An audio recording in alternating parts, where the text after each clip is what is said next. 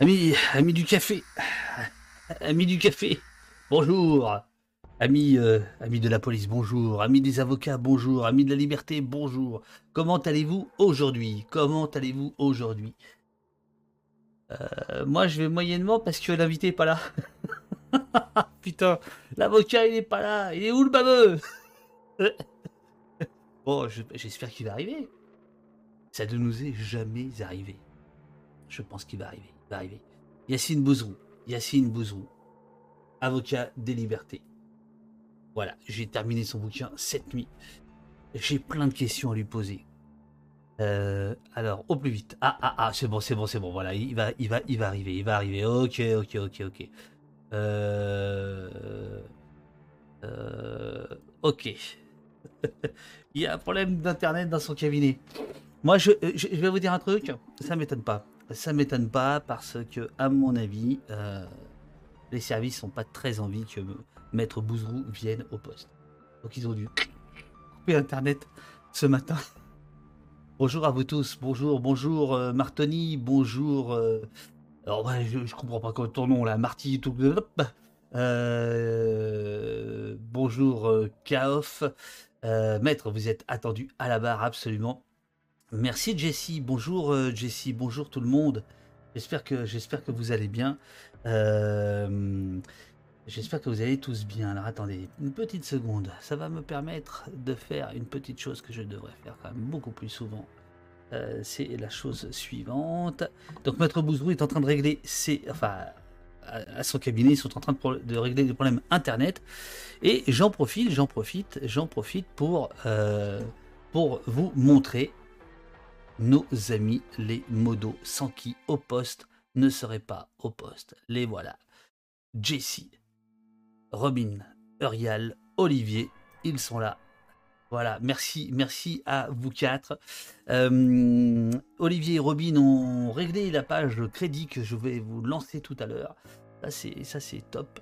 Euh, et Jessie et Urial sont là dans le, chat aujourd'hui. Euh, voilà, euh, peut-être que Uriel n'est pas là, je, ne sais plus. En tout cas, on l'em- on l'embrasse bien fort. Jessie est là, je vois, super. Zut et rezut, bonjour. Donc aujourd'hui, on attend, on attend que Maître Bouzrou règle euh, le problème d'Internet et on fera l'entretien avec lui à propos de son livre L'avocat des libertés. La semaine prochaine, on va avoir Guillaume Meurice. Ah, D'ailleurs, dans une semaine, mardi prochain. Euh, Nous avons réglé ça ce matin, 7h du matin. Donc Guillaume Meurice hop, euh, va venir pour ce livre, pour ce livre, les, vrais gens, Guillaume Meurice, dans les coulisses du moment Meurice. Ah, ça c'est sympa de faire euh, sonner euh, le bandoneon. Ça c'est sympa. Merci à, à, à. On a besoin de toi. On a besoin d'aide. On a besoin de soutien. Car on a des achats, figurez-vous, à faire. Donc on achète une table de mixage maintenant. Euh, attendez, qu'est-ce que je fais là? Hop, voilà. Et ça, je voulais vous montrer, moi. Euh, donc, on attend, euh, on attend Maître Bouzrou, ça va, ça va d'un à l'autre. Pour vous dire. Ah, bah oui, c'est pour ça que je l'avais en double. Ok, ok. Attendez, je vois ce qu'il me dit. Ok, au plus vite. Ok. Alors, euh, merci beaucoup euh, Classico. Tu étais au, meeting Stop Bolloré. Alors comme je, comme moi j'étais là pour fermer la salle, euh, j'arrivais après tout le monde. Bah, tout avait été un peu dit, donc j'ai essayé d'amener un peu de bonne humeur et d'ironie parce que sinon c'était trop plombant. Merci beaucoup Classico. À propos de, à propos de, conférences, de colloques, il y en a un autre euh, qui aura lieu samedi prochain. Donc je vous parlerai euh, peut-être euh, tout à l'heure, ou alors je le fais maintenant, en attendant que Maître Boudrou euh, arrive. Je, vais, je vais vous montrer ça. C'est où est-ce que c'est Où est-ce que c'est Où est-ce que c'est? Tac. Ici. Non, c'est pas ça. Alors attendez, je sais comment je vais faire. Je vais le mettre ici. Voilà. Donc euh, c'est un colloque anti, euh, anti-fascisme. Voilà, il est là. Pour faire face à l'extrême droite, retrouvons-nous aux rencontres sociales antifascistes le samedi 26 mars à la Bourse du Travail à Paris, lors d'une journée organisée par tout un tas de gens. Euh, et euh, je serai en débat avec euh, Paul Rocher. ce sera le samedi matin, alors je crois que c'est à 10h45, où nous allons parler de la police et de l'extrême droite. Voilà. Donc n'hésitez pas à à faire, à répandre l'invitation, à répondre à, répondre l'invitation. Voilà, il y aura Acrimed, il y aura la CNT, il y aura des obéissances écologiques, il y aura les jeunes communistes de Paris, la Horde, Mathieu Mollard de Street Press, le NPA, euh, PEPS, euh, le réseau Entraide de Vérité et Justice, Solidaire, Tabouafs, l'UCL, euh, Urgence, Notre Police Assassine, etc., etc., etc. Voilà. Donc, vous êtes les bienvenus, les amis. Ça se passe samedi prochain, toute la journée. Et voilà, moi, je suis en train de, préparer un petit topo sur la police et l'extrême droite. Voilà. Alors, le lien, oui, je vais vous le mettre. Je vais vous le mettre. Alors, je vais regarder où en est Maître Bouzrou. Ah, c'est la première fois que ça nous arrive cette affaire. Alors, je vais lui écrire. Je vais lui écrire. Euh, alors, je vais lui dire. Je meuble en attendant. Euh, tout va bien. Venez dès que vous pourrez. Voilà, voilà, voilà. Alors, il faut juste que je mette mon petit retour ici. Voilà, voilà. alors, vous entendez la musique là ou pas les amis? Vous entendez la musique? Alors nous attendons Maître Bouzrou. Maître Bouzrou, dont les services ont piraté Internet dans son cabinet, donc il ne peut pas se connecter.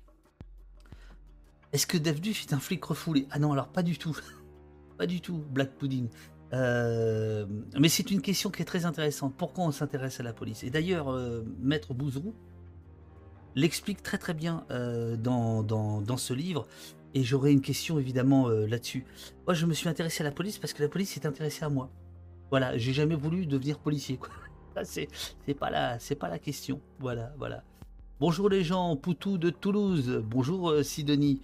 Euh, sont ok, mais pas de musique. Alors normalement, vous devriez en avoir. Je vais, la monter un petit peu.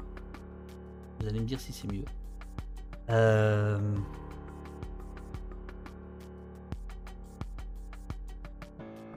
alors, il n'est toujours pas là. J'attends qu'il réponde. Euh... Euh, tac, tac, tac. Sinon, sinon, on peut faire ça par le télé. Ah, le voilà, le voilà. Alors, attendez, il est là. Oh, il est là, il est là, il est en train de s'installer. Oh, c'est extraordinaire la magie de la technique est en train de s'installer. Euh, maître, bonjour. Euh, vous, n'êtes pas encore à, l'écran, on ne vous entend pas. Je, règle deux, trois petites choses de, mon côté. Voilà, là, vous êtes là. Ok. Est-ce que vous êtes prêt, maître? Vous me faites un signe de tête pour me dire que tout va bien. Si ça va pas, vous, si vous êtes enlevé, si vous avez un souci, vous faites comme ça. Alors, ok, c'est bon. Il m'a fait un signe. Ok, c'est parti. C'est parti. Attention. Attention, les amis. Maître Bouzon. Ah, par contre, euh, il faudrait mettre un petit casque parce que j'ai peur qu'il y ait un petit écho sinon. Ah non, on va voir, on va voir, on va voir. Attention, c'est parti. Maître Bouzrou est là. Bonjour, bonjour maître, est-ce que vous m'entendez? Bonjour. Ah, bah, euh, ah, alors j'ai peur qu'il y ait un petit écho. J'ai peur qu'il y ait un petit écho, ouais, c'est ce que je craignais. Euh, vous n'avez pas de casque, maître? Euh, malheureusement, malheureusement non. Vous m'entendez? Ah, Moi, je vous entends très bien, mais je, je, m'entends en, écho. C'est ça le, c'est ça le bin, c'est bizarre. Bon, euh, attendez. D'accord. Bon, est-ce que alors attendez, je, vais voir quand même si j'ai pas un casque qui traîne. Ce, serait super, ce serait super. Bon, alors, eh, il exagère le, maître Bouzrou parce que dans son livre, dans son livre que j'ai fini euh, cette nuit, hein, euh, il nous explique qu'il a trois codes pénals. Hein. Il en a un dans son bureau, un dans sa sacoche, un dans sa bagnole, et il n'a même pas de casque. Oh, regardez, regardez, regardez, il le montre, il le montre, il le montre. Voilà. Bon, alors vous n'avez pas de casque? Ouais. Ah si, on vous, on vous apporte un casque ou pas? Non? Ah ben, comment on va faire? Bon, alors, euh, les, amis dans le, dans le chat. Désolé. Ça devrait le faire. On n'a pas de casque au cabinet. Bon, c'est pas grave. Il, faudrait réduire un tout petit peu. Est-ce que vous pouvez réduire le, le, volume de votre côté ou pas, de, de votre ordinateur? Oui. Anna? Bon, c'est mieux. Bon, euh, alors je suis très très content de vous recevoir. Merci oui, beaucoup. Qu'est-ce qui s'est passé? Les services sont venus couper Internet chez vous parce que vous veniez euh, au poste ou quoi?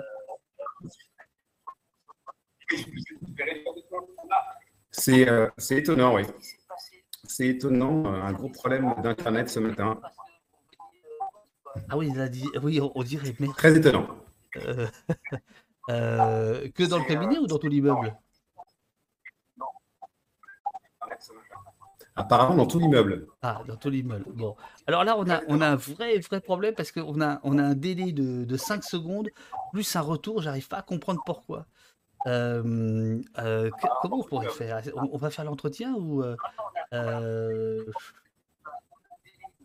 comment on va faire? Parce que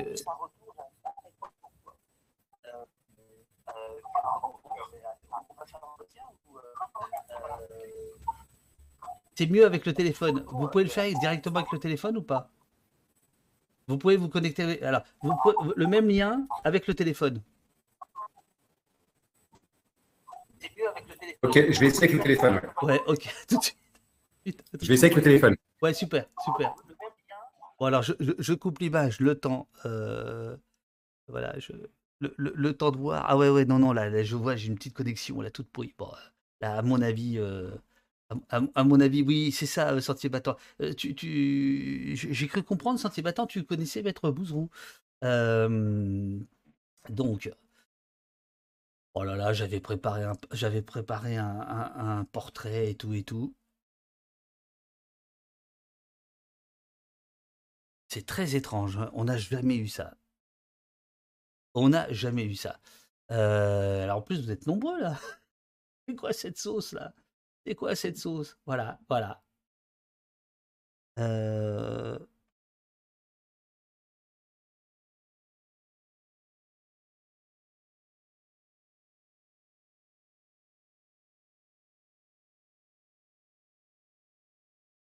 C'est très très très bizarre. Hein. Jamais, jamais eu ça. Alors, Ok, super, merci. Donc il tente avec le téléphone. Les plombiers du canard enchaîné ont agi. Alors, en effet. Euh, alors, il arrive de l'autre côté. Euh, euh, hum, hum, hum,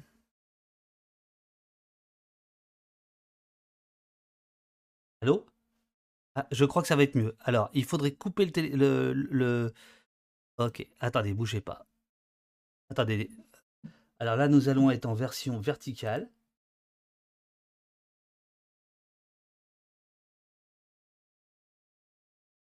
Le beans euh, on, va trouver, hein, dans, quelques secondes, ça va être bon.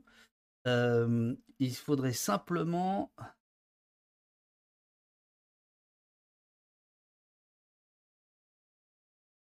Eh, les amis, je, euh, vous assure, hein, pour une fois, c'est pas moi le problème. je, parle aux gens du, du, chat, maître Bouzrou. Est-ce que vous m'entendez déjà? Ah ouais, moi aussi. Alors je vous entends très bien. Alors je ne vous vois pas, je ne vous vois pas, mais ça, ça va pas tarder. Euh, l'invité, l'invité, il est là. Et alors.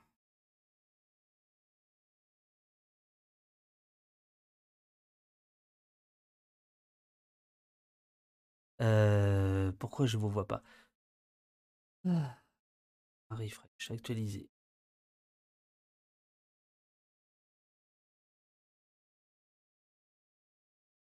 Ah, il est parti. Non, il revient, il revient, il revient, et Alors, je ne sais pas ce qui se passe, les amis. Euh, invité, je regarde ici. Ah, voilà, voilà, voilà, maître. Oh là là. Peu à peu, les choses arrivent. Vous m'entendez? Hein euh, Maître, est-ce que vous m'entendez? De toute façon, je, déteste. Les trucs d'Internet, là, c'est ça marche toujours pas sur euh, là, il se rend pas compte qu'il est à l'antenne. Allô, allô? Allô, allô? Est-ce que vous m'entendez? Moi, je l'entendais bien, mais du coup, c'était en décalé. Non, mais là, sur le téléphone, Non, parce que c'est de la merde mon téléphone. Même quand, je suis, même quand j'écris un message, à chaque fois, ça. Apparemment, il y a pas de son.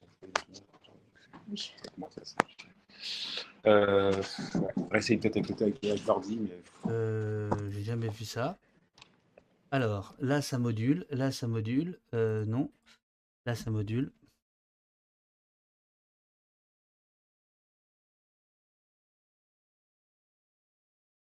Alors, vous, vous entendez Vous, vous entendez Et moi, je n'entends pas. Euh, maître, euh, Maître Bouzrou. Bon, là, il a coupé. Ah, merde. C'est jamais arrivé, les amis. C'est jamais arrivé. À ce point, je veux dire. Euh, donc. Alors, est-ce que, vous entendiez, maître On entendait, mais là, c'est dead. Ça s'est figé, oui, absolument. L'avocat des libertés est censuré, forcément, nous dit Adubilon. Euh, bon, alors, je, me remets en mode, en mode solo. Si jamais il revient. Euh.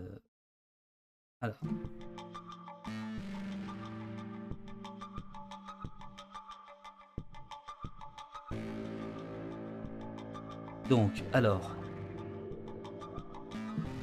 Pouvez-vous essayer avec le téléphone en mode téléphone et non Wi-Fi?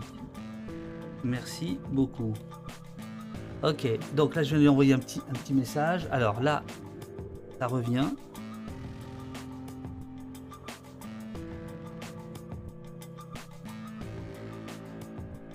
Ok, là c'est bon. Bonjour maître, là ça va aller. Maître, là c'est bon. Là je vous entends. Je vous vois, je vous entends. Est-ce que vous m'entendez? Et là c'est censé marcher? Là, ça marche très bien, là, on dirait. Bon, l'image est, moyenne, mais. Ah, oh, oh, la tasse de café Attendez, attendez, attendez, attendez. Hop, hop, hop, hop. Voilà. Est-ce que vous m'entendez, euh, maître? Ah merde, il m'entend pas, là, c'est pas possible. Ok. J'ai compris. J'ai compris, bougez pas, les amis.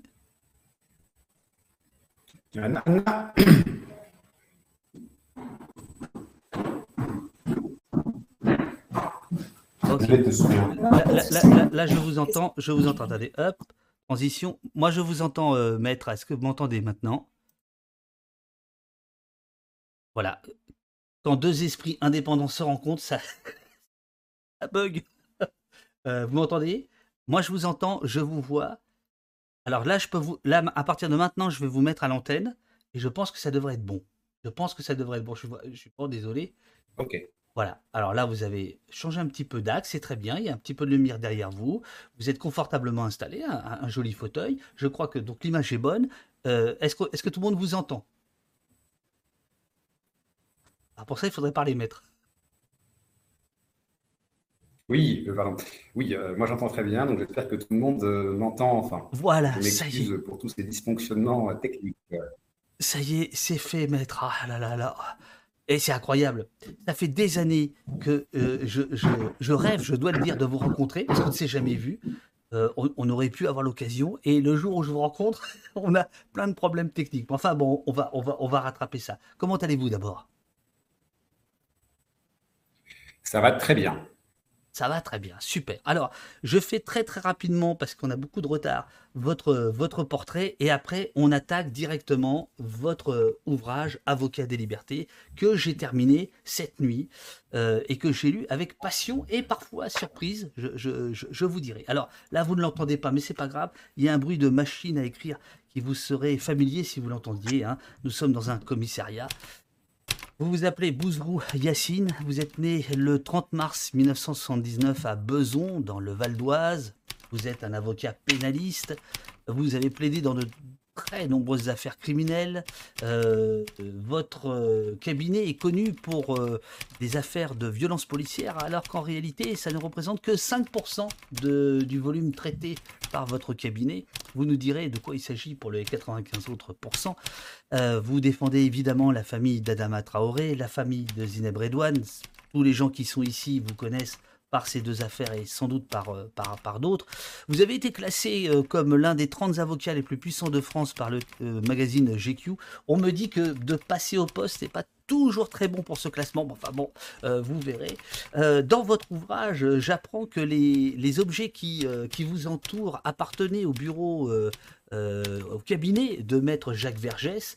J'aimerais bien que vous me montriez à un moment donné un de ces objets, comme ça, pour savoir ce que, vous avez. Les syndicats de police regrettent que le, Clairefontaine ne vous ait pas ouvert les portes. Alors Clairefontaine, c'est l'endroit où l'équipe de France de football euh, s'entraîne. Et oui, parce que vous vouliez être footballeur. Hein, voilà. Si, une équipe vous avez euh, accepté, les syndicats de police se porteraient mieux. Jeune, jeune, jeune, vous vous étiez passionné, euh, si j'en crois votre biographie, par euh, les pages faits divers du Parisien, au point, que vous remerciez dans votre livre la journaliste qui aujourd'hui fait des articles sur vous et que vous euh, lisiez quand vous aviez 12-13 ans et vous abreuviez de, de fiction. Pour terminer, pour terminer, bah, on les a vus tout à l'heure. Vous n'avez pas de Wi-Fi, euh, vous avez du mal à vous connecter, mais vous avez trois codes de procédure pénale. Un dans votre sacoche, un dans votre bureau, un dans votre voiture. Je trouve que ça fait quand même beaucoup. Voilà, vous êtes ici euh, et c'est un immense plaisir de vous recevoir euh, pour votre ouvrage Avocat des libertés, un livre nuancé, je disais, voire surprenant sur vos combats frontaux. Alors là, vous êtes, euh, vous, êtes euh, iconique, hein, la lumière derrière vous, comme ça, qui, qui, qui, balaye complètement votre, votre visage. Est-ce que, est que vous m'entendez? Est-ce que vous m'entendez?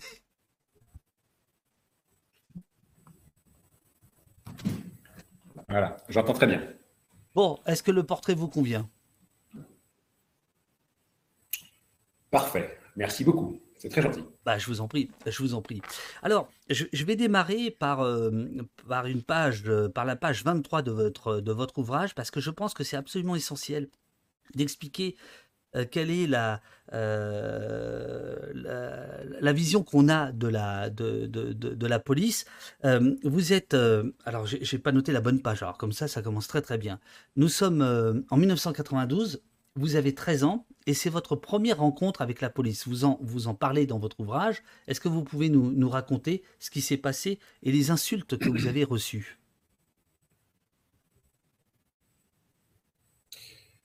Oui, donc premier contrôle d'identité de, ma vie. Euh, je suis avec des, euh, des, amis. Nous sortions d'un match de, de basket que nous étions allés voir. Il devait être aux alentours de 21h30, 22h pour 22 heures. Et donc, contrôle de police, et, euh, les policiers nous demandent, enfin nous disent, l'un des policiers nous dit, euh, allez euh, dégager, rentrez chez vous les bicots. Et, donc, je suis, très, très, très, très étonné d'entendre. On m'avait jamais insulté de ma vie, enfin, insulte raciste, je dis bien. C'est la première fois. La première fois qu'on m'insulte comme ça, c'est un policier qui le fait. Euh, et donc, euh, je constate euh, l'hostilité gratuite de certains fonctionnaires. En effet, ça m'a beaucoup, beaucoup, beaucoup énervé. D'autant plus que j'ai bien compris que si l'un de mes camarades ou moi-même avions décidé de, dire un mot et de, nous plaindre, je sentais qu'il avait la matraque à la main et qu'il avait très envie, très envie de se faire du bien. Donc, on a en plus évité, je pense, que les choses aillent plus loin. donc, ça m'a en effet beaucoup choqué pour une première rencontre avec un gardien de la paix. Est-ce que vous pensez que cette première rencontre, euh, qui, peut être, positive ou qui peut être comme celle-ci euh, euh, traumatisante, est-ce que vous pensez qu'elle peut agir sur les histoires que vous avez à traiter, sur les relations entre vos clients et la police ou vous-même avec la police? Ou, est-ce que, ou pas du tout, ça peut être refoulé, ça peut être absorbé, ça peut être oublié? Non, non, c'est un, un événement qui m'a qui beaucoup aidé dans mon métier parce que très souvent, la justice, les magistrats, de manière générale, ont beaucoup de mal à croire les gens lorsqu'ils disent qu'ils ont été euh, agressés verbalement ou physiquement, gratuitement par des policiers. Les juges n'arrivent pas à entendre ça et ils disent toujours, mais attendez, vous avez forcément fait quelque chose le policier ne se réveille pas le matin euh, en souhaitant violenter des gens, ce que je peux entendre. Hein. Et donc moi, grâce à cet épisode et d'autres épisodes qui ont concerné des, des, connaissances, des amis à moi plus jeunes, je sais malheureusement que certains policiers n'ont besoin d'aucune excuse pour avoir un comportement inadmissible, euh, que ce soit des violences verbales ou des violences physiques. Donc, malheureusement, ça existe. Euh, et, c'est très dur pour des victimes de violences policières illégitimes de se voir reprocher des faits imaginaires et euh, de ne pas être cru lorsqu'ils disent que tout a dégénéré, tout a dérapé sans aucune raison valable, juste parce que certains policiers, en effet, ont peut-être choisi ce métier pour régler des comptes, peut-être que ça en amuse certains. Il y a peut-être aussi derrière des, préjugés, parfois racistes. Mais en tous les cas, il y a parfois euh, des, comportements violents, totalement, gratuitement, sans le début d'un commencement euh, d'explication.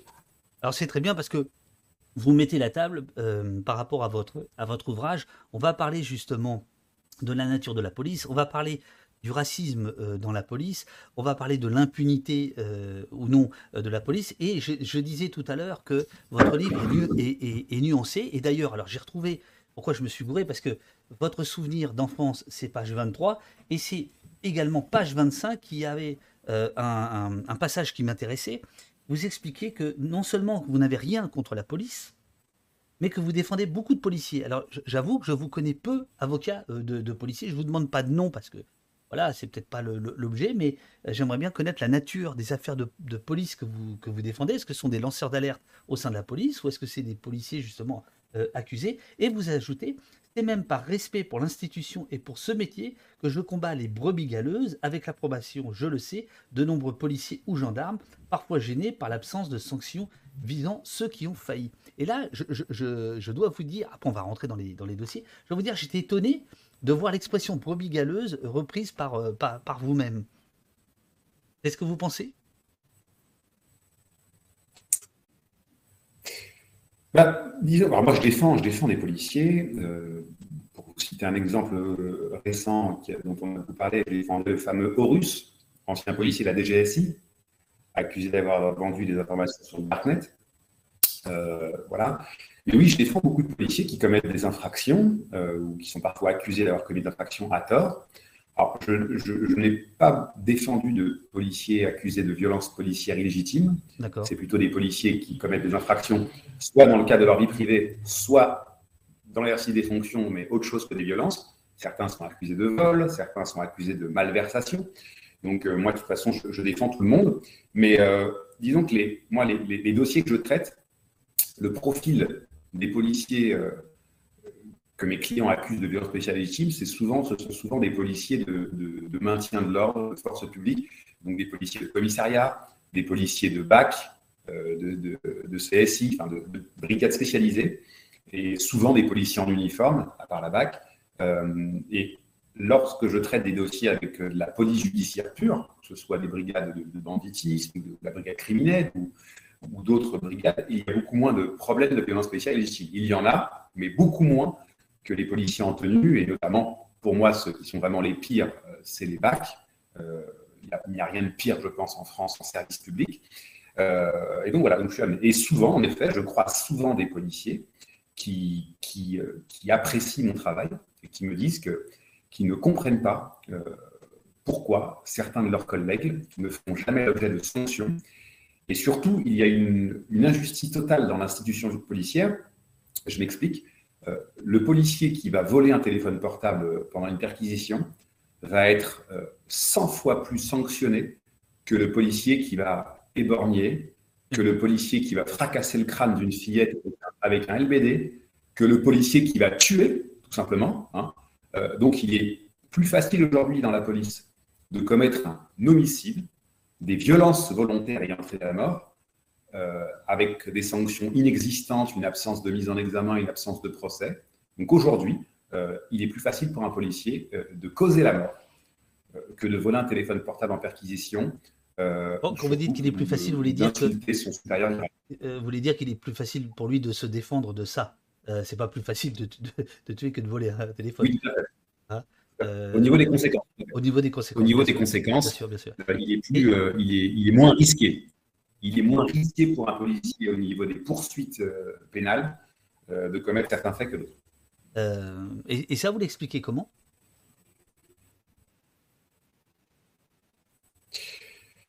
Je l'explique par, par, Je pense qu'il le, il, y a des, il y a des mentalités, il y a, des, il y a une culture judiciaire qui a tendance à prendre parti et à considérer qu'on ne fait pas d'omelette sans casser les œufs mhm. et qu'on ne doit pas trop embêter les forces de l'ordre parce qu'ensuite les forces de l'ordre peuvent éventuellement lever le pied et il y a les syndicats qui exercent aussi une très grosse pression euh, pour dire voilà, vous ne pouvez pas vous en prendre à nos collègues qui ont un travail très difficile. Euh, il y a un contexte et donc, malheureusement, on a, un, système judiciaire, parce que vous l'aurez sûrement remarqué dans mon livre, je m'attaque moi frontalement à l'institution judiciaire, qui pour moi est la seule responsable. Euh, des policiers qui commettront des infractions, il y en aura toujours. Le rôle de la justice, c'est de les sanctionner.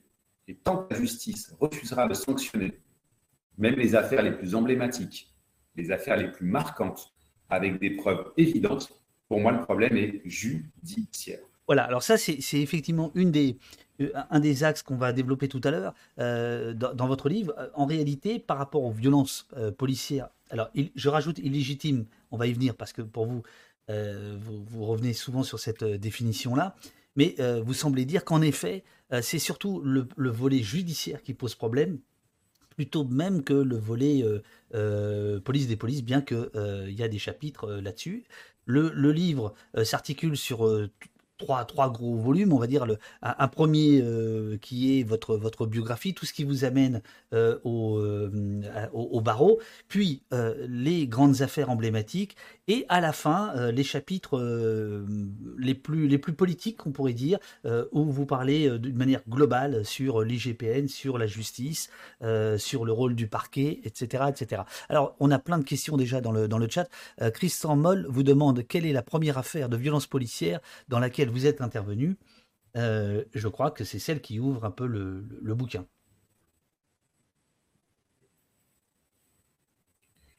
Oui, c'est euh, l'une des affaires qui m'ont le plus marqué euh, dans ma carrière et même dans, ma vie, tout simplement. C'est l'affaire Abou Bakari Tandia, qui était un, sans-papier de, 30, de 35 ans, qui avait été accusé à tort de commettre des vols sur des voitures, dans des véhicules, qui a été conduit en garde à vue dans la commune de Courbevoie, qui est la ville où j'ai grandi, euh, et qui est tombé dans le coma pendant sa garde à vue, et il est décédé quelques jours plus tard. Et les policiers ont dit qu'il avait pris son élan, qu'il avait couru dans la cellule de garde à vue, qu'il avait sauté la tête la première contre le mur, et que suite à ce choc, il est tombé dans le coma. Et euh, à vrai dire, lorsque j'étais moi euh, à cette époque-là, j'étais amené à aller euh, voir des clients dans ce commissariat que je connaissais bien. Euh, et donc, je savais dès le départ que la version policière était tout simplement impossible. les cellules de garde à vue sont très petites. Personne ne peut faire un sprint dans une cellule de garde à vue, encore moins celle de Courbevoie. Donc, je savais dès le départ que la version policière ne pouvait pas être vraie. et donc, cette affaire m'a beaucoup marqué. Euh, et, surtout, il y a eu tellement de, rebondissements dans cette affaire que j'ai dû me frotter à, toutes les méthodes qu'on voit aujourd'hui, euh, avec des juges d'instruction qui, euh, qui, refusent beaucoup d'actes élémentaires, même si à l'époque on en acceptait plus. Parce que moi, à l'époque, on avait le droit à une reconstitution, ce qui n'est plus le cas aujourd'hui. Aujourd'hui, ça n'existe quasiment plus, les reconstitutions. Les juges ne veulent plus, pour des raisons que j'ignore. mais il y avait eu donc des expertises médicales de complaisance, une mauvaise foi judiciaire énorme. Et euh, ça avait duré plusieurs années. Et malheureusement, la justice n'avait pas tout mis en œuvre euh, pour, poursuivre les policiers qui avaient, qui avaient, selon moi, causé la mort de M. Tandia. Il y avait un collège d'experts avec les plus grands experts français que nous avions désignés, qui avait indiqué clairement que la version policière était impossible et que le décès résultait de violences commises sur lui euh, mais la justice a tout balayé, elle a même euh, mis en cause les médecins, elle a convoqué les médecins, elle a confronté les médecins. Enfin voilà, des, méthodes vraiment, euh, des méthodes scandaleuses. Et donc cette affaire qui a duré plusieurs années m'a beaucoup, beaucoup marqué.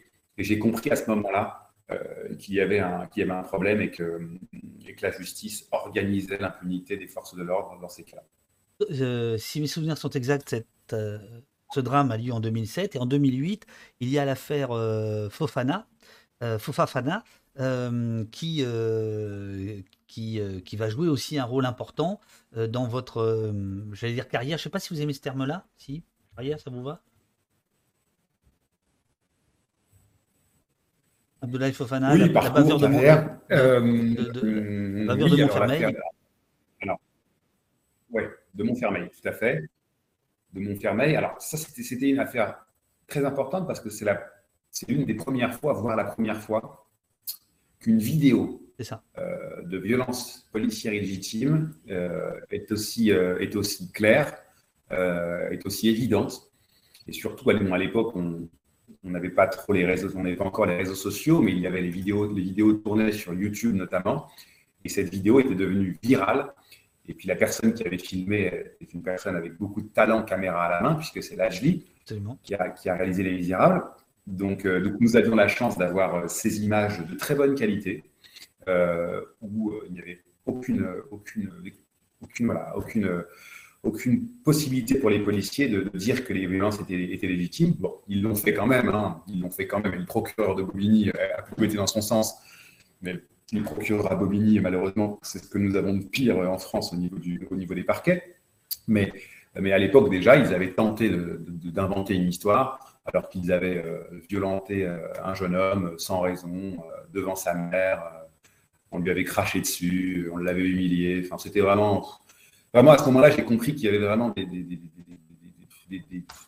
gens qui, qui, font. Là, c'est même, plus, une once pour l'uniforme. Là, on avait des voyous, des voyous qui avaient la haine, en fait, vraiment la haine. Parce que pour, pour frapper quelqu'un qui n'a absolument rien fait, devant ses parents, devant ses petites sœurs, devant ses petits frères, lui cracher dessus. Euh, là, vraiment, j'ai compris qu'il y, y, avait une haine euh, extraordinaire de certains policiers.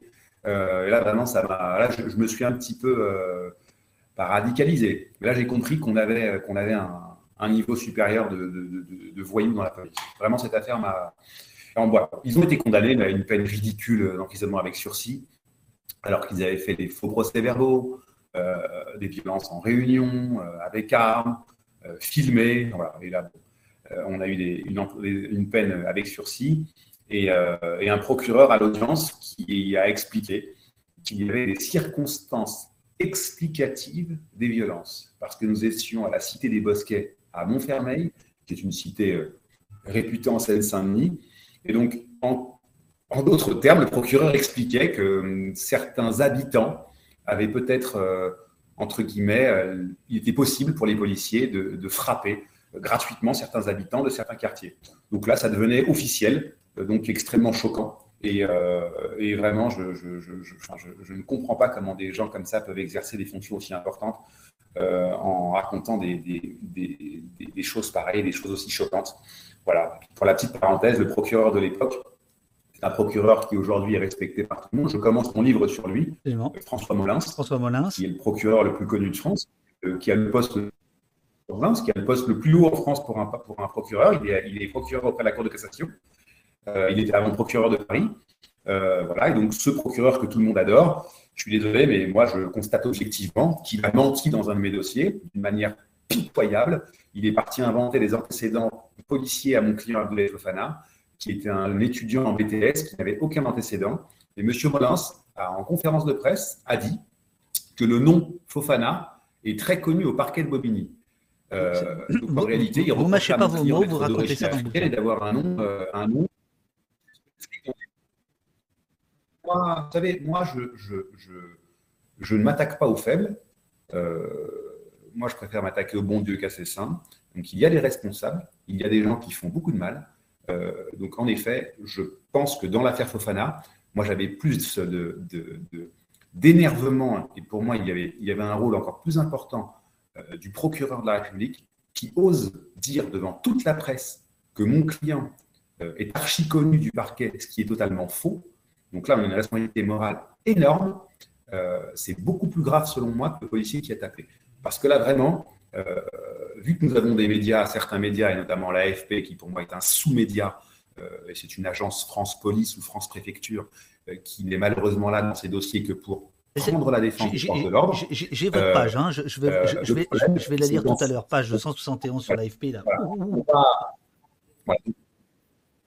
Donc lorsqu'un procureur de la République dit des choses comme ça et qu'on a un organe de presse qui travaille pour eux, qui reprend in extenso, ensuite malheureusement tout le monde reprend les dépêches, et nous avons donc un mensonge qui devient officiel, de dire qu'un étudiant qui n'a pas d'antécédent, qui se fait tabasser et cracher dessus, est un individu euh, voyou, délinquant, alors que c'est faux. Mais nous avons malheureusement un procureur qui était prêt à dire n'importe quoi, à salir n'importe qui. Et je constate malheureusement qu'il a fait une très belle carrière. Donc ça donne peut-être un mauvais exemple à d'autres procureurs de se dire qu'en mentant et en diffamant des gens innocents, ça permet de faire une belle carrière. C'est scandaleux, c'est honteux. Et voilà, moi, ça me, ça me dégoûte. Alors, euh, euh, on, sent, on sent ce dégoût euh, dans, les pages. Effectivement, ce chapitre-là est particulièrement dense parce que vous ne mâchez pas vos mots sur, sur Molins. Mais quelle ne fut pas ma surprise, page 56, maître Bouzeroux. vous écrivez La bavure, nous dit le Larousse, c'est l'erreur regrettable. Or, je n'ai jamais vu des policiers admettre avoir commis une erreur, même quand les faits ont été filmés. Ils ont même, au contraire, tendance à dire que si c'était à refaire, ils procéderaient de la même façon. Ça, c'est le premier point je trouve euh, très, très, très, intéressant. Mais surtout, euh, vous, vous revenez à plusieurs reprises dans votre livre sur le terme violence policière, que vous récusez.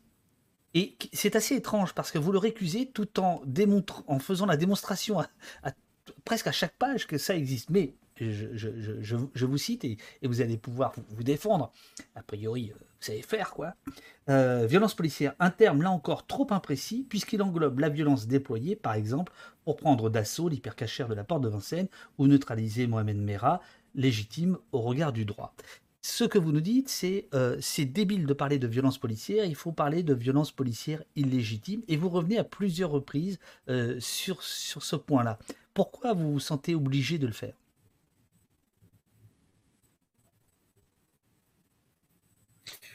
Tout simplement parce que la question des, violences policières, comme de manière générale, la manière dont les gens en parlent, est une question très politique. Il y a une guerre de communication, euh, il y a une guerre dans l'opinion publique. Hmm. Et je pense qu'en utilisant l'expression de violence policière, nous donnons des arguments aux syndicats de police et aux politiques euh, de certains bords euh, pour venir contester contester, avec des arguments légitimes d'ailleurs, euh, sur une espèce de guerre de mots. Le, policier, un policier, a le droit, malheureusement, d'être violent selon la loi, si sa violence est justifiée, euh, proportionnelle et compagnie. C'est la loi. Donc, le problème, c'est que nous, ce, que nous contestons, en tous les cas, moi, en tant qu'avocat, c'est le, policier qui commet des violences illégitime. Donc je pense qu'il faut être précis. On doit être précis. Euh, c'est extrêmement important. Euh, si vous arrivez dans la rue et que vous avez, mais ça c'est, du bon sens ce que, je dis en réalité. Moi c'est juste pour, ne pas me faire piéger dans une espèce de guerre de, mots. Euh, donc vous voulez nous piéger, ils ont joué à ça d'ailleurs. Le président Macron ou, le ministre de l'Intérieur s'était fait un plaisir de dire je ne peux pas laisser parler de violence policière. donc moi j'abandonne ce combat-là qui n'a aucun intérêt en mettant de la précision et en dénonçant les violences policières illégitimes. Si vous êtes dans la rue un individu qui, euh, qui, qui, se met à, agresser les gens gratuitement dans la rue, les policiers vont arriver sur lui, vont l'attraper par les cheveux, vont le jeter au sol. Ça, c'est de la violence, mais elle va être légitime. Euh, vous voyez Donc, je pense que c'est important. Et vu qu'on nous avons quand même des syndicats de police qui peuvent être parfois, qui, qui, vont, qui sont invités sur certains plateaux, euh, et voilà, avec, euh, avec, avec, des, avec les honneurs et compagnie, ils se font un plaisir de mettre en avant la violence légitime. Et ensuite, le citoyen lambda qui n'a jamais été concerné ni de près ni de loin par des violences policières illégitimes, il va, il va, il va, il va nous taxer, entre guillemets, des gens comme moi, des gens comme vous, des gens comme voilà, d'autres personnes, euh, d'illuminés qui ne reconnaissent même pas la, légitimité euh, de certaines interventions et de l'usage de la force en, certaines circonstances, ce qui n'est pas le cas. Vous comme moi, ce que nous dénonçons, ce sont les violences policières illégitimes. moi, je suis juriste Et j'ai tendance à utiliser les, bons termes. parce que sinon, je pense que nous sommes, que nous, que nous enfin, il y a un piège, il y a un vrai piège dans cette guerre des, des termes et des expressions. Et moi, je pense que rajouter le mot illégitime, ça ne mange pas de pain, c'est assez simple, ça nous permet d'être précis et de clouer le bec à tous les individus de mauvaise foi qui viennent nous dire qu'on ne peut pas parler de violence policière. Je, vous écoute, mais il, me plaît de faire l'avocat du diable face à, un avocat, vous, vous imaginez bien. Euh, ma, position, euh, je, comprends tout à fait ce que, vous nous dites là. Après, je pense qu'à un moment donné, il fallait employer ce terme violence policière qui avait l'avantage d'être rapide, euh, de, rendre les choses quand même assez claires. De la même manière, quand on parle de violence conjugale, on ne dit pas que tous les maris euh, sont violents, mais tout le monde comprend de quoi il s'agit. Euh, je, pense que c'était ça. Et en fait, je me suis demandé si votre co-auteur, Frédéric Ploquin, qui, qui a recueilli, je pense, votre, votre témoignage, enfin voilà, le, livre est avec la collaboration de Frédéric Ploquin. Frédéric Ploquin, c'est un journaliste qui, depuis plus de 30 ans, euh, multiplie les ouvrages avec des policiers, connaît très très bien la maison police, mais de mon point de vue, a quand même une, vision euh, indulgente, on va dire, pour la maison police. Voilà, c'est mon, mon point de vue. Je, pense que lui, il pense l'inverse de moi, donc ça me permet de, le dire. Je me suis demandé si ça n'avait pas de temps en temps un peu d'éteint euh, sur vous. Alors, je vais vous répondre, c'est très intéressant ce que vous dites parce que vous avez donné le, pire exemple possible. Vous avez comparé avec les violences conjugales. Et vous savez que les violences conjugales, il n'y a pas de légitime ou d'illégitime. Toutes les violences conjugales sont illégitimes. Donc, justement, vous donnez exactement l'exemple qui, qui, démontre que, que, que, la distinction est hyper importante. Il n'y a jamais en aucun cas. Non, la distinction, c'est sur, pays, c'est sur police. police Marie, vous voyez ce que je veux dire? C'est-à-dire, c'est de dire, c'est pas. Voilà, mais oui, mais, du coup, voilà, mais du coup, comme. Mais c'est intéressant parce que vous donnez justement cet exemple-là. Et justement, sur la question des violences conjugales, il n'y a aucune distinction à faire parce que euh, on, leur, on, donne jamais ce droit-là euh, de commettre ces mmh, violences-là. Mmh. Par contre, le policier, malheureusement, enfin malheureusement, moi je dis même, euh, enfin pas, malheureusement, le policier euh, dispose de l'usage de la force lorsque c'est légitime. Donc pour moi, c'est important. Ensuite, pour vous répondre concernant Frédéric Loquin, alors c'est, mon livre, c'est pas un livre d'entretien avec Frédéric Loquin. Non, du tout. C'est avec la collaboration de Frédéric Loquin qui m'a qui, voilà, Donc, pas, ce ne sont pas des conversations avec lui. Donc, voilà. Donc, il a, il a, il a, il a aidé, c'est notamment lui qui a, qui a écrit la, la, la, présentation, euh, ma présentation. qui est très voilà, la préface. C'est très difficile de se présenter, mais il m'a présenté. Il a, il a également rédigé la quatrième de couve. Voilà, et il a, et il a aussi euh, euh, l'idée du titre vient de lui. voilà, donc c'est assez. Voilà, et moi je trouve qu'il a une position assez, assez, assez large, assez. disons qu'il connaît lui l'institution. Et moi je trouve ça hyper intéressant de critiquer une institution euh, avec, en, prenant l'avis et en étant aidé par des gens qui connaissent bien l'institution et surtout qui connaissent bien l'évolution qu'il y a dans l'institution, l'évolution, selon moi, la régression d'ailleurs, euh, sur toutes, ces questions-là depuis, depuis 30 ans maintenant. Donc je trouvais ça intéressant. Donc voilà, mais sur le terme, vraiment, c'est pour qu'il y ait de la précision, euh, de la précision.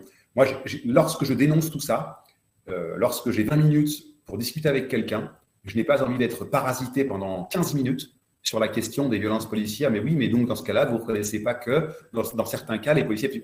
ça, je vous le laisse. Hein. et maintenant, avançons sur le débat. Moi, je dis qu'un policier n'a pas le droit de fracasser quelqu'un, qu'un policier n'a pas le droit d'éborgner quelqu'un. Il n'est pas normal que le policier ne soit pas poursuivi. Il n'est pas normal que la justice se permette l'impunité. Ça permet d'avancer euh, parce que sinon, nous perdons ce combat-là alors qu'il y a tellement d'arguments pour dénoncer euh, les comportements policiers que voilà, moi, les, les, combats euh, stériles, je les mets de côté, et tout comme je déteste le mot bavure. Euh, le mot bavure, pareil, pour moi, il n'a pas sa place parce que c'est un mauvais terme qui permet d'atténuer l'action des policiers en disant que c'est toujours involontaire, alors que moi, dans tous les cas que je traite, nous sommes sur des violences volontaires, illégitimes. Alors, entendons-nous, je, pense que c'était bien qu'on ait un peu de sémantique entre nous, comme ça. Euh, voilà, tous les gens qui nous écoutent réfléchissent à ces questions-là et je trouve ça très pertinent euh, d'avoir votre point de vue. Alors j'en viens évidemment à ce que vous appelez l'affaire emblématique. Adama Traoré, que vous, vous, vous, expliquez par le, par le menu l'histoire que beaucoup, beaucoup connaissent. ce, que, ce, que, ce qui revient quand même beaucoup dans, cette histoire, c'est que vous nous rappelez qu'il y a eu 12 juges d'instruction enfin, euh, et c'est toujours à l'instruction, euh, qu'il y a donc une, une, lenteur absolument incroyable, il y a une, une, bataille d'experts, euh, donc ça aussi c'est un point qui est extrêmement important. Si, si vous après on parlera du, du, rôle de la presse, parce que ça c'est, vous avez parlé de l'AFP, mais il y en a d'autres. Si là, en deux mots, qu'est-ce que vous, vous voudriez faire passer comme message sur cette affaire que, qui ne serait pas forcément connu de, de, de tout le monde?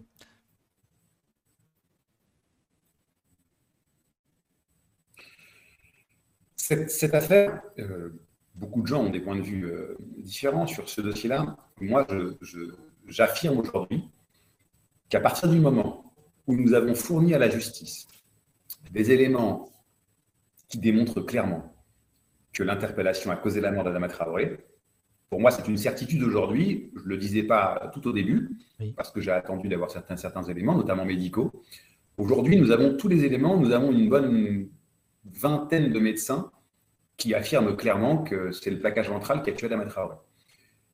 La justice a décidé aujourd'hui d'utiliser euh, une, méthode, méthode radicale, c'est celle de la déloyauté, de la mauvaise foi.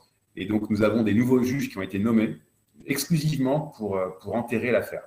Euh, voilà. donc voilà, c'est comme ça. ça a été décidé. Malheureusement, c'est très triste. voilà donc, lorsque, les médecins disaient, lorsque les médecins que j'ai moi-même euh, désignés indiquaient que les, que les, gendarmes avaient tué Adama Traoré, les juges disaient Mais attendez, euh, ce sont des médecins choisis par l'avocat, donc on va choisir nous nos propres médecins. Ils ont trouvé des médecins, euh, pardonnez-moi l'expression, mais des médecins en carton qui ont fait des expertises de complaisance, tellement de complaisance et tellement, c'était tellement honteux que ça a été annulé par la justice parce qu'on allait beaucoup trop loin dans, dans l'incompétence de ces, de ces médecins choisis par les juges. Euh, avec des médecins qui travaillaient clandestinement, sans donner leur nom, enfin vraiment, mais des, méthodes, mais c'est même plus, c'est de la, barbouzerie judiciaire, euh, c'est pathétique. Donc, suite à ça, les, euh, les, juges ont décidé de faire appel à des Belges. là encore, c'était très étonnant. Les Belges indiquent clairement que l'interpellation a causé la mort de Thomas Traoré. Que font les juges Au lieu d'en tirer les conséquences, ce que n'importe qui aurait fait, ils ont redemandé aux Belges de revoir leur copie sur la base d'un arrêt de travail L'expertise aurait dû être rendue il y a maintenant un mois, même plus d'un mois, euh, et la juge d'instruction refuse de nous donner cette expertise, refuse de répondre lorsqu'on demande si le délai a été prolongé. Donc là, on a de la mauvaise foi absolue, et je pense qu'on a des juges qui exercent des pressions sur des médecins pour obtenir quelque chose. Et là, vraiment, c'est tellement flagrant, tellement flagrant que c'est. Euh, voilà. Moi, j'ai même j'ai l'impression qu'on a. Enfin, je ne sais pas quel est l'objectif euh, j'ai l'impression qu'on a envie de provoquer des tensions dans ce pays, qu'on a envie de provoquer des émeutes, je ne sais pas, mais lorsqu'on a des juges qui se comportent comme ça, vraiment, je ne, je ne, comprends pas. Euh, euh, donc voilà, sinon il faudrait nous dire, il faudrait nous... Alors, maître, j'en profite, il y a un petit décalage. Voilà ce que je. J'en profite pour vous demander une question un, peu morbide, mais à laquelle vous ne répondez pas. Aujourd'hui, quand il y a cette bataille d'experts, hein, les experts qui, euh, certains disent euh, c'est le plaquage ventral qui a causé la, mort d'Adama Traoré, d'autres qui disent autre chose. Bon bref, en fait, les rapports se basent sur les rapports précédents ou sur quoi les experts se basent? Parce que le corps n'est plus autopsiable. Enfin, je, veux dire, je, voudrais juste comprendre, les experts travaillent sur quoi exactement? Sans rentrer dans les détails. En fait, il y a eu deux autopsies. Donc, il y a eu deux autopsies euh, avec vraiment un examen du corps, un examen des lésions, un mhm. examen de, de l'état d'Adama Traoré lorsqu'il est décédé. Donc tout ça, ce sont des éléments euh, maintenant certains, notamment grâce à la contre-autopsie qui était quand même différente. Et toute l'expertise médicale par la suite se base sur ce qui a été fait à l'autopsie, mais également sur des pièces médicales, euh, sur les antécédents médicaux, sur des sur de possibles pathologies et surtout sur, euh, sur les faits, sur les gestes décrits par les, euh, par les gendarmes. Euh, donc, il est possible de travailler sans le corps, heureusement d'ailleurs. Donc, il n'y a eu que deux examens sur le corps, ce sont les deux autopsies, mais ensuite, ce sont toujours des expertises sur la base des pièces médicales et ce qui a été constaté objectivement d'un point de vue médical. C'est d'ailleurs pour ça que nous avions été très virulents à l'égard de l'ancien procureur de Pontoise, qui a été muté par la suite, M. Janier, parce qu'il avait, lui, les éléments objectifs de l'autopsie, qui parlaient clairement d'une asphyxie, et qu'il avait volontairement éludé ce point précis euh, devant la presse, donc en, divulguant des, fausses informations sur cette affaire. Voilà un petit peu. Mais, euh, mais nous avons donc un travail médical euh, de qualité qui a été fait aujourd'hui. Il, y a un, passage qui m'a passionné parce qu'il parle, il parle de vous, il parle de votre travail, de comment vous voyez les choses. Et je trouve ça absolument passionnant parce que ça, n'est pas, commun. Euh, tous les avocats ne travaillent pas comme ça. Donc je, me permets de, lire ces pages 132, comme ça vous pouvez boire une petite tasse de café. Je pose cependant mes conditions. Donc vous dites, voilà, quand un client vient vous voir, vous posez vos conditions. Si j'interviens, c'est comme je le fais habituellement pour tous mes autres dossiers de violence illégitime des forces de l'ordre, seul. Donc ça c'est intéressant, seul. Euh, enfin, point important, j'insiste pour ne traiter que du volet judiciaire. Je sais que les proches d'Adama Traoré envisage d'organiser des manifestations et autres rassemblements, ce n'est pas mon rôle que d'y participer ou de gérer les autorisations préfectorales des manifestations et rassemblements. Et alors là, moi je trouve ça euh, euh, très intéressant parce que euh, vous êtes évidemment plusieurs avocats fort connus sur la place de Paris, plus ou moins, etc. Vous n'avez pas forcément la même, la même vision euh, des choses. Je veux absolument pas vous opposer. Moi, je veux comprendre votre, votre logique. Est-ce que euh, vous pouvez expliquer pourquoi ça vous semble important d'être seul, pourquoi ça vous semble important de rester sur le, juridique et de pas forcément, euh, même si, voilà, et de pas forcément aller au-delà de ça? Alors, sur le, sur le choix de travailler seul, quand je dis seul, c'est mon cabinet. C'est ça, bien sûr. J'ai une équipe avec moi, je travaille avec trois avocates extrêmement brillante, donc nous faisons tout en équipe. Mais quand je dis seul et pas plusieurs cabinets, c'est parce que nous avons dans ces, dans ces dossiers-là, dès le départ, un combat frontal avec l'autorité judiciaire. Mhm. Euh, et surtout, le premier combat dans tous ces dossiers, c'est face aux procureurs de la République qui, eux, vont communiquer de leur côté. Et dans les dossiers que je traite, souvent des procureurs qui vont mentir.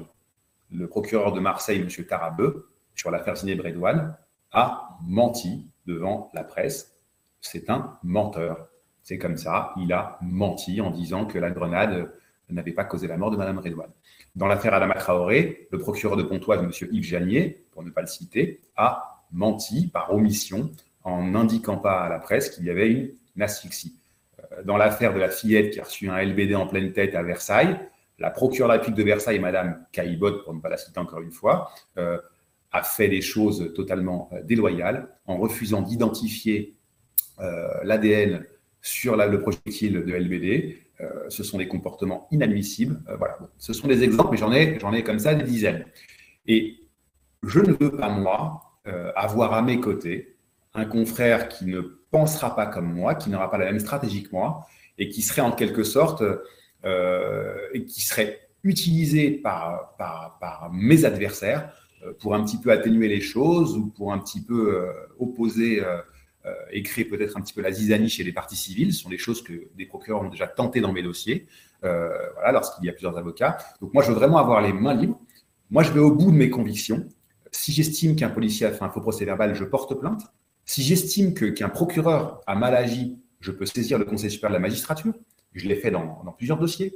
Si un magistrat instructeur commet ce que moi j'appelle une infraction pénale, je porte plainte contre le magistrat, je l'ai fait dans l'affaire Adama Traoré, et, et je ne juge personne, mais disons qu'il faut être sûr de soi, il faut aussi être prêt ensuite à en subir les conséquences, parce que les acteurs judiciaires, nous nous croisons, et ça peut avoir des conséquences sur d'autres dossiers.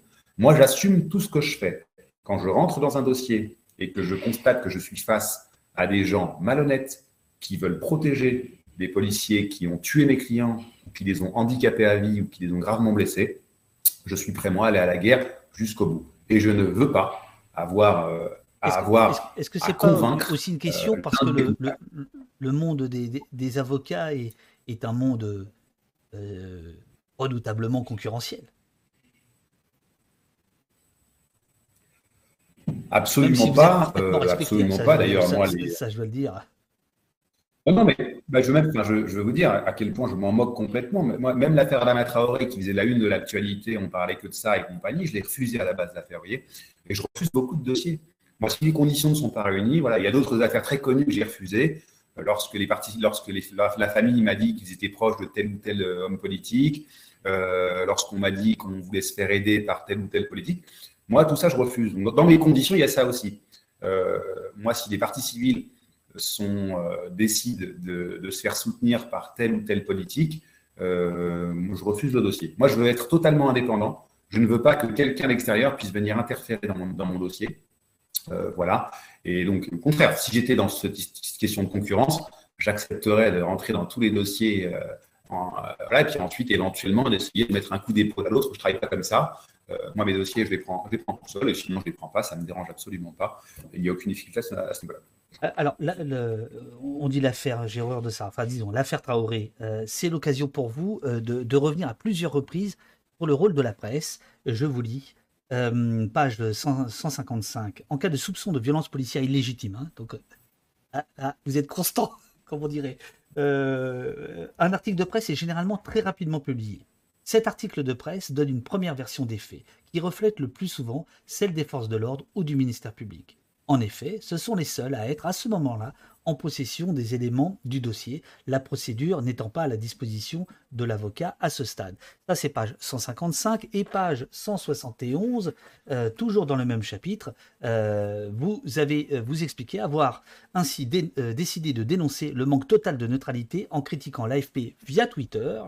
J'ai eu en réponse un courrier de l'AFP me demandant de retirer mes tweets ah, je trouve ça dingue. Hein. J'ai compris que j'avais affaire à des gens croyant pouvoir restreindre ma liberté d'expression. Alors ça, je trouve ça passionnant et allez-y. Moi, je ne suis pas du tout corporatiste. D'ailleurs, je ne suis plus journaliste depuis très longtemps. Mais ça m'intéresse beaucoup votre rapport à la presse parce que vous savez, quand vous vouliez être jeune euh, footballeur, euh, moi j'étais à Libération et euh, un, journaliste de Libération bien connu m'avait dit N'oubliez pas que avocat, c'est une profession libérale qui n'a pas droit à la publicité, ce qui n'est plus le cas aujourd'hui. Et donc il y a un rapport très étrange entre les avocats et la presse, les uns euh, servant les autres et les autres les uns. Euh, vous, vous vous en foutez complètement. Et j'ai beaucoup apprécié ces moments-là dans le, dans le bouquin. Derrière la, bonne blague, euh, quel est le rôle pour vous de la presse dans les affaires médiatiques que vous avez à traiter? En quoi c'est un problème ou en quoi c'est une chance?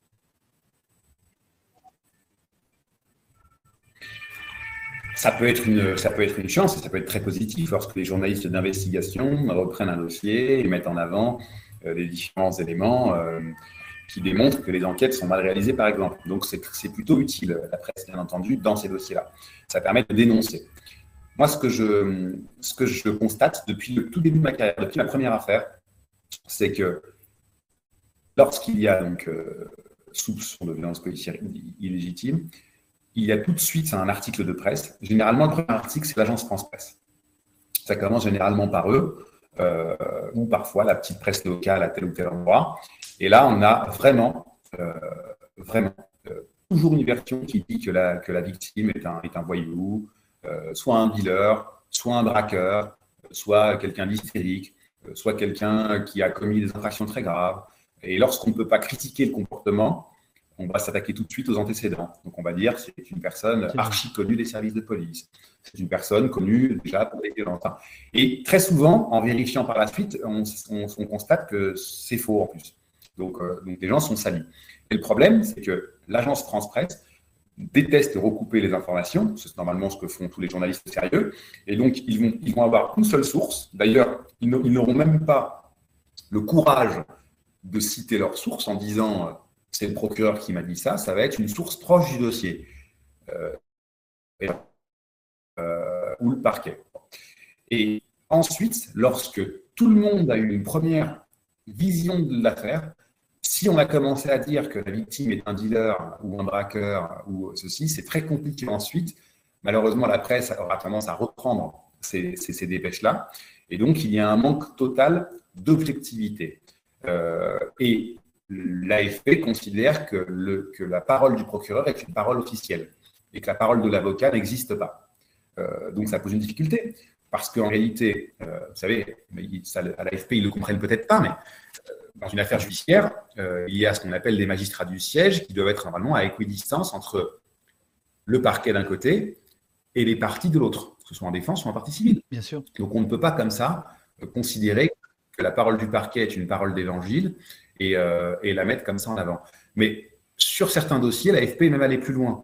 Dans l'affaire Adama Traoré, l'agence France-Presse, vraiment, se comporte comme l'organe de presse de la gendarmerie nationale. C'est vraiment flagrant. Euh, il met même les, propos des avocats des gendarmes en titre d'une dépêche AFP. Moi, je ne savais même pas qu'on pouvait avoir une déclaration d'avocat en titre d'une dépêche AFP. Bien entendu, ça va être les déclarations des avocats des gendarmes et pas mes déclarations. Euh, voilà. Pour vous donner un exemple, un, collège de médecins internationaux l'année dernière avait travaillé sur l'affaire Adama Traoré. Il y avait notamment le médecin qui a travaillé sur l'affaire George Floyd, le, docteur Biden. Euh, des médecins euh, brésiliens, italiens. Euh. donc un collège international a travaillé et ils ont été ensuite, il y a un travail de synthèse qui a été réalisé par un médecin français.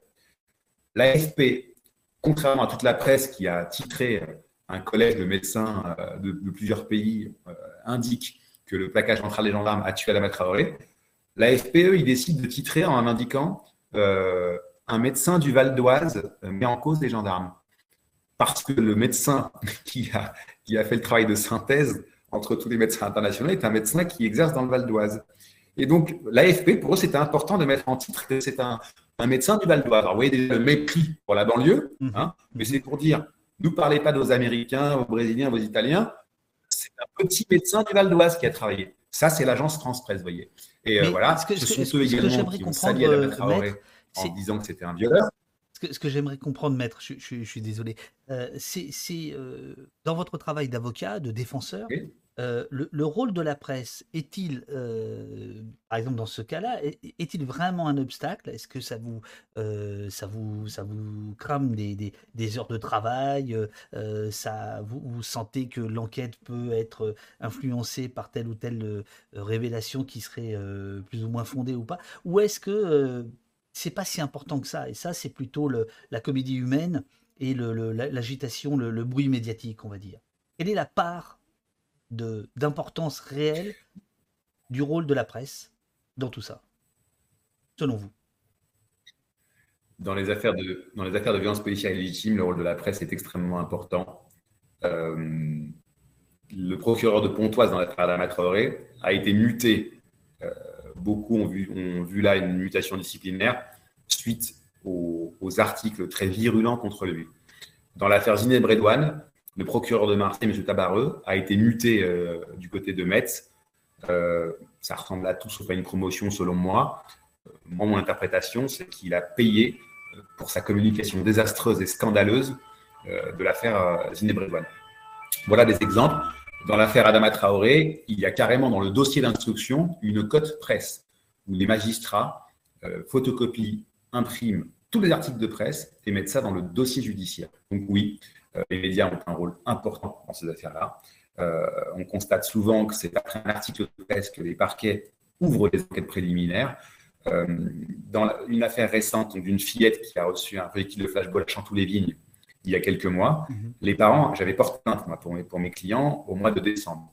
Il a fallu attendre un article du cadre enchaîné du mois de février pour que le parquet euh, ouvre une enquête.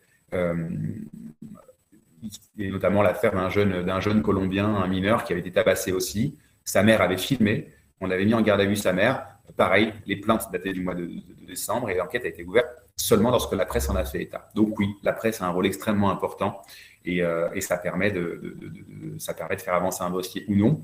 Et d'ailleurs, petite parenthèse sur, sur l'AFP, l'AFP avait, euh, avait, fait avait fait des dépêches pour indiquer que les gendarmes, euh, qu'on s'orientait vers un non-lieu des gendarmes dans l'affaire à la L'AFP a titré ça au, mois de, mars 2019, il y a trois ans aujourd'hui alors que le dossier était en cours, alors que j'avais remis moi des éléments qui, obligeaient les juges à continuer d'instruire. Euh, mais l'agence France-Presse euh, donc, euh, avait décidé d'annoncer que les gendarmes allaient avoir un non-lieu. C'était il y a trois ans. Hein. Vous imaginez un peu le manque d'objectivité. C'est-à-dire qu'ils ne, prennent même pas la peine de respecter les délais. C'est-à-dire que, et vous voyez, en plus, ce qui me rend fou, moi, c'est que l'AFP se présente comme un, comme un média objectif et neutre. Donc là, dans ces affaires-là, ça devient des militants pro-police ou pro-gendarmerie. Ils vont jusqu'à ne pas respecter les délais pour annoncer un non-lieu qui n'existe pas. Vous vous rendez compte quand même la, la, nullité, euh, l'absence d'objectivité d'avoir envie de faire plaisir à ce point aux forces de l'ordre que d'annoncer leur non-lieu qui n'existait pas à l'époque et qui n'existe pas encore aujourd'hui. Voilà, ça c'est l'agence France Presse, l'agence France Police, France Préfecture, France Pipo, France Paperasse, euh, France, France Paresse, euh, malheureusement, qui, pose ces problèmes-là. Et donc voilà, donc, donc la presse a un rôle important. Euh, aussi bien la mauvaise presse a un rôle important, notamment l'AFP qui a taxé Adama Traoré de violeur. Ils sont allés jusqu'à dire Traoré, que, les, faits de viol euh, contre Adama Traoré, donc il a, pour la faire très, très courte, il y a un co-détenu qui avait porté plainte pour viol contre Adama Traoré. Euh, il n'y a jamais eu d'enquête dans la mesure où Adama Traoré était décédé. Donc il n'y a jamais eu d'enquête contre lui, il n'a jamais été entendu, donc il n'a jamais pu se défendre. et l'AFP a titré l'affaire de viol, les faits sont avérés, entre guillemets, alors que personne n'a jamais dit ça. Donc là, c'est vraiment de la, mauvaise foi totale, du mensonge. Ils ont, ils ont voulu faire croire aux lecteurs que le parquet de Pontoise avait affirmé ça, ce qui est faux. Euh, il y a juste une décision de la, de la CIVI, qui est la commission d'indemnisation des victimes d'infraction, qui a indiqué que le jeune homme avait eu un préjudice, mais on ne sait pas si le préjudice vient des, violences qu'il a, pu, euh, a pu subir en prison ou si ça vient d'autre chose. Donc voilà encore un exemple de l'AFP qui avait vraiment très envie de salir Adama Traoré. je pense, je pense que c'était une commande. À l'époque, on en parlait beaucoup. Il y a eu les rassemblements devant le palais de justice et que l'opinion publique était très sensible à ce dossier-là. Euh, donc l'AFP, je pense sur commande, avait décidé de détruire l'image d'un mort d'Adama Traoré. On voit encore là toute, l'élégance et la classe de cette belle agence. Euh, en tous les cas, voilà, c'était important pour moi de, de le dire et de l'écrire dans ce livre. Alors, euh, d'après le chat, vous avez euh, rhabillé pour l'hiver prochain euh, l'AFP ce, matin. Je, tiens à dire que les bruits de sirène de police, ce n'est pas un, effet sonore, un bruitage que je rajoute. Hein. C'est à chaque fois que Maître Bouzrou prend la parole, il y a une sirène qui passe. sur la presse, je fais un saut. je vais... Alors, pour la, petite, pour la petite histoire, oui. mon, mon, cabinet est juste à côté du palais de justice, collé à l'île de la Cité. Donc, euh, ça me permet d'entendre notamment lorsque mes clients sont déférés. Donc, il y a beaucoup de sirènes euh, en bas de mon cabinet. Très bien, c'est un bon choix, c'est un, bon emplacement. Euh, page, page 317, je fais un petit, un petit saut et après on parlera évidemment de, de Redouane que vous avez cité plusieurs fois. Il y a, il y a, beaucoup, de, il y a beaucoup de questions dans le, dans le chat. Page 317, toujours sur la presse, vous expliquez euh, vous, parlez du cas des médias d'extrême droite ou des sites spécialisés dans l'actualité des forces de l'ordre. Ces derniers relaient exclusivement la parole des forces de l'ordre pour lui donner de la visibilité et de l'importance. C'est quelque chose qui est rarement évoqué. Vous pensez à qui là?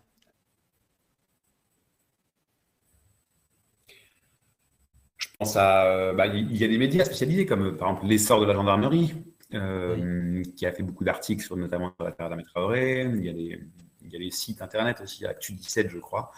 Donc, ce sont des sites euh, de force de l'ordre, entre guillemets. Donc, bon, je, comprends, à la limite, vu, le, vu la, présentation de ces médias, ils n'ont pas, pas l'ambition d'être neutre et objectif. Donc, ça me choque beaucoup moins.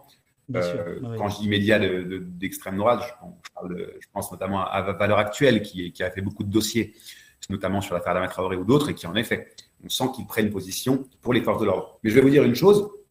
Moi, je, j'ai beaucoup plus de respect pour le travail de, ces médias, donc médias des forces de l'ordre. Et je vais même vous dire, dans l'affaire Adama Traoré, par exemple, pour être bien précis, j'ai beaucoup plus de respect pour le travail de Valeurs Actuelles que pour l'AFP. Parce que Valeurs Actuelles, on sait très bien que c'est un média plutôt d'extrême droite, même bien comme il bien d'extrême droite, qui assume, qui assume, hein, euh, pro-force de l'ordre en toutes circonstances. Euh, ils n'ont pas l'ambition de se présenter comme une agence de presse objective. C'est pour ça que pour moi, euh, le plus grand, euh, l'ennemi le plus important et vraiment l'organe de presse qui fait le plus de mal à, tout ça, c'est l'AFP. J'en viens à Madame Zineb Redouane. Vous êtes l'avocat de, de, de, de, la famille et votre chapitre 11 euh, intitulé Zineb Redouane et la grenade anonyme. Dans le chat, Morgan vous demande quelles sont, selon vous, les raisons pour que l'homicide volontaire ou non de Madame Redouane devienne une affaire d'État. Et euh, il y a un peu l'explication, page 210, mais je vous, je vous, laisse, euh, je vous laisse répondre.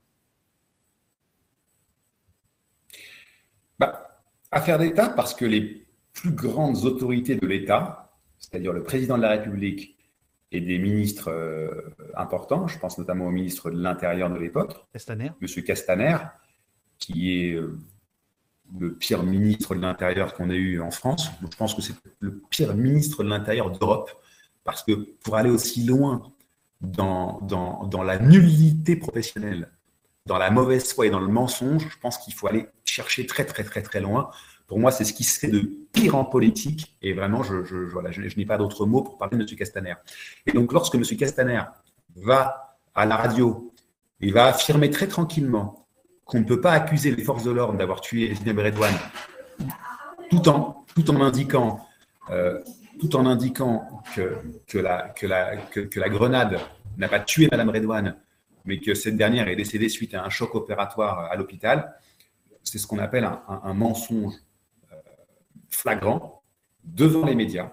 Et donc, lorsqu'il ment comme ça, c'est pas en buvant un shot de vodka en boîte de nuit, comme on peut le voir ici et là, c'est en tant que ministre il est invité en tant que ministre à la radio lorsqu'il dit ça. Et donc là, nous avons une des plus hautes autorités de l'État qui prend position dans une affaire judiciaire en cours. Au passage, la, séparation des pouvoirs, je pense qu'il ne, sait pas ce que c'est, il ne le respecte pas. Et je ne vois même pas comment on peut être ministre lorsqu'on ne maîtrise pas un minimum de droit constitutionnel. Donc il prend position sur une affaire en cours pour mentir dans le cadre d'une affaire où une dame de 80 ans a été tuée dans des conditions atroces. Euh, donc, lui a dit ça, il a pris position.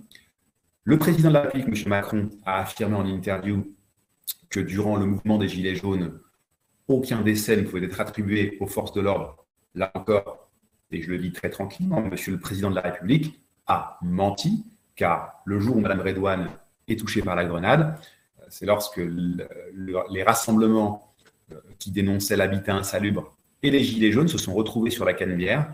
donc, euh, les CRS qui interviennent ce jour-là, c'est pour mater euh, les manifestations et notamment les Gilets jaunes. Donc le président de la République a également menti en disant ça. Donc lorsque nous avons les plus hautes autorités d'État qui mentent dans une affaire, lorsqu'on a un procureur de la République qui est sous le pouvoir hiérarchique du pouvoir exécutif, donc le procureur n'est pas indépendant, lorsque ce M. Tarabeu ment également en conférence de presse en disant que le décès résulte d'une erreur médicale pour savoir s'il y a une erreur médicale, généralement, il faut une instruction qui dure 5 ans, 6 ans, 7 ans. Hein.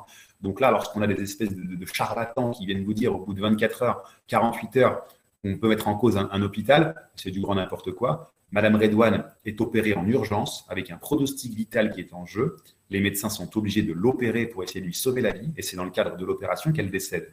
Bien entendu, la grenade a causé sa mort. Donc, lorsqu'on a les plus hautes autorités de l'État qui prennent position pour mentir, et que l'affaire est étouffée euh, de la sorte, on peut parler d'une affaire d'État. Je, vois que l'heure file, mais j'ai tellement de questions. Je sais pas si vous avez un peu de temps euh, encore, euh, maître. J'ai entendu qu'il y avait de l'agitation dans votre cabinet, mais. j'ai du temps, j'ai du temps. Vous avez du temps. Génial, génial non, non, je veux juste je fermer la porte, ça, je vais fermer la porte. Ah, allez-y, fermez, fermez, fermez, la porte, hop, hop, hop, hop, il ferme la porte, euh, on montre pas ce qui se passe, euh, tac, tac, quand il revient, je le remettrai euh, à l'écran. vos questions sont remontées par Jessie, que je remercie, je les poserai, j'essaie de les poser au fur et à mesure, mais d'abord je conduis l'entretien et à la fin je les poserai. N'hésitez pas à, à, bien mettre cube comme question et à poser vraiment une question, c'est-à-dire d'être sur une forme interrogative. Ça, ça m'aide, ça m'aide beaucoup à, remonter vos, questions. Il y en a déjà il y en a 19 qui sont mises de côté par Jessie. Donc voilà. Ah, super, bravo. Voilà, voilà, je vous remets à l'écran. Ça y est, je vous remets à l'écran. Alors, vous évoquez d'autres.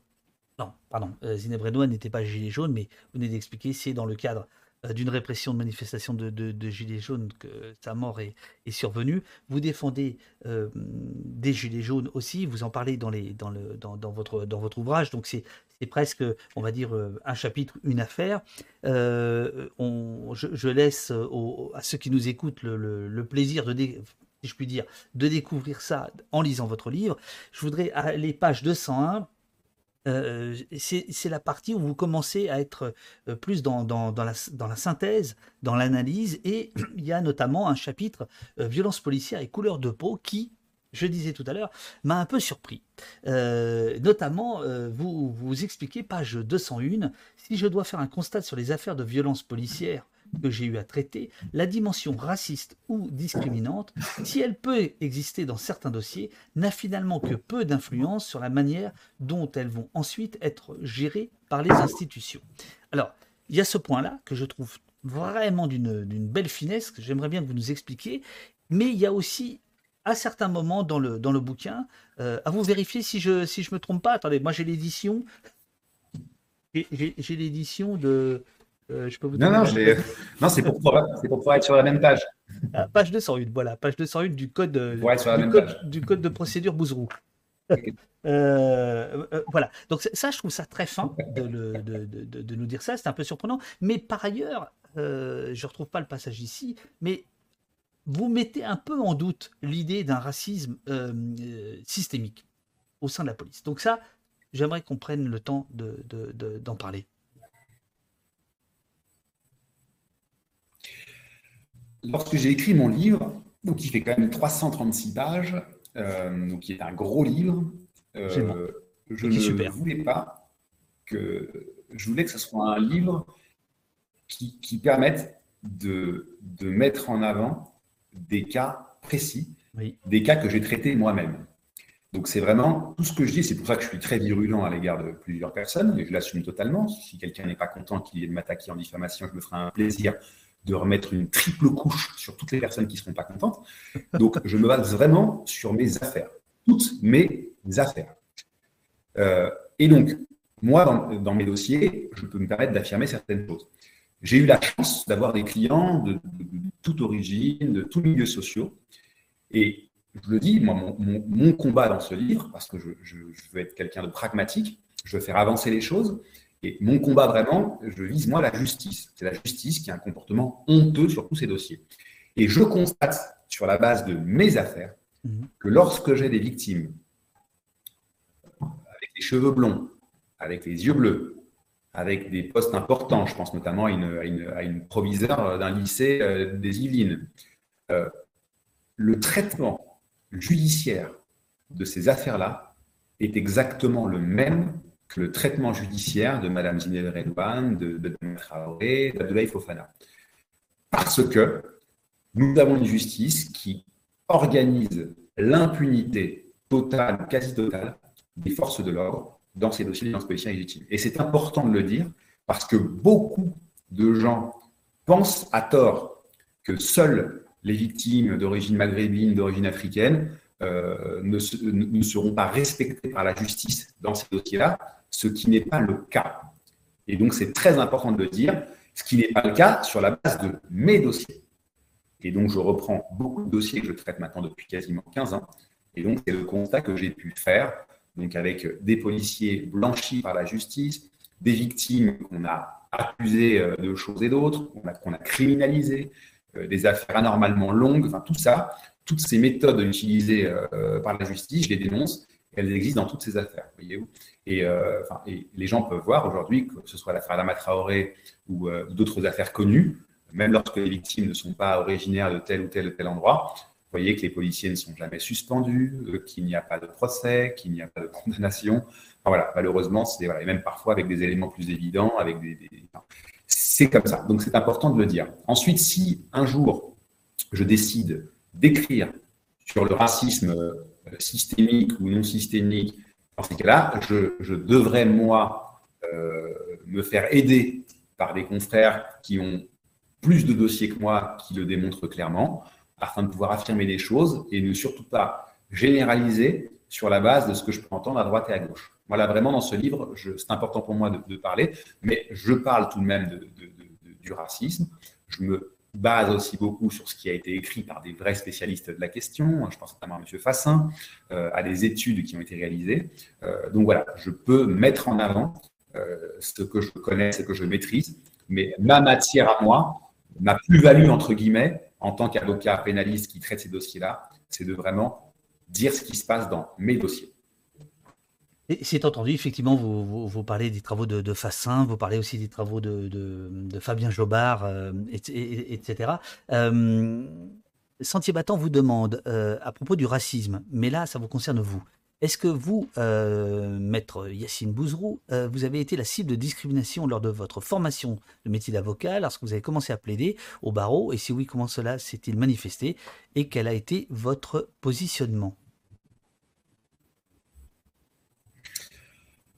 En tant qu'avocat, je n'ai jamais été victime de, discrimination ou de racisme. En tous les cas, je ne l'ai jamais constaté, je ne l'ai même jamais ressenti ou perçu.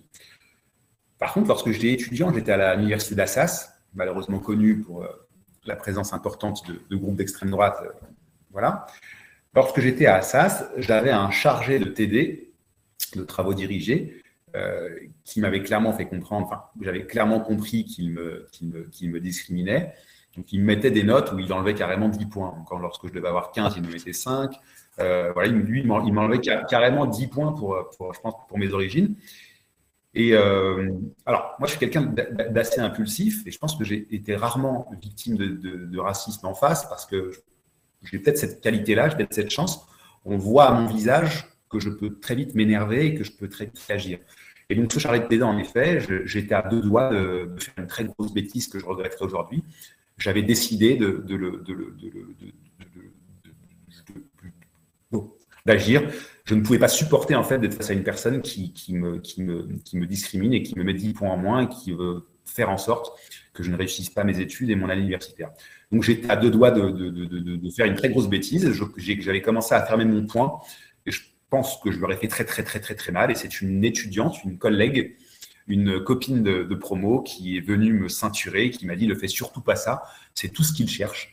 Et donc, en effet, j'ai eu beaucoup de chance ce jour-là que cette fille soit là.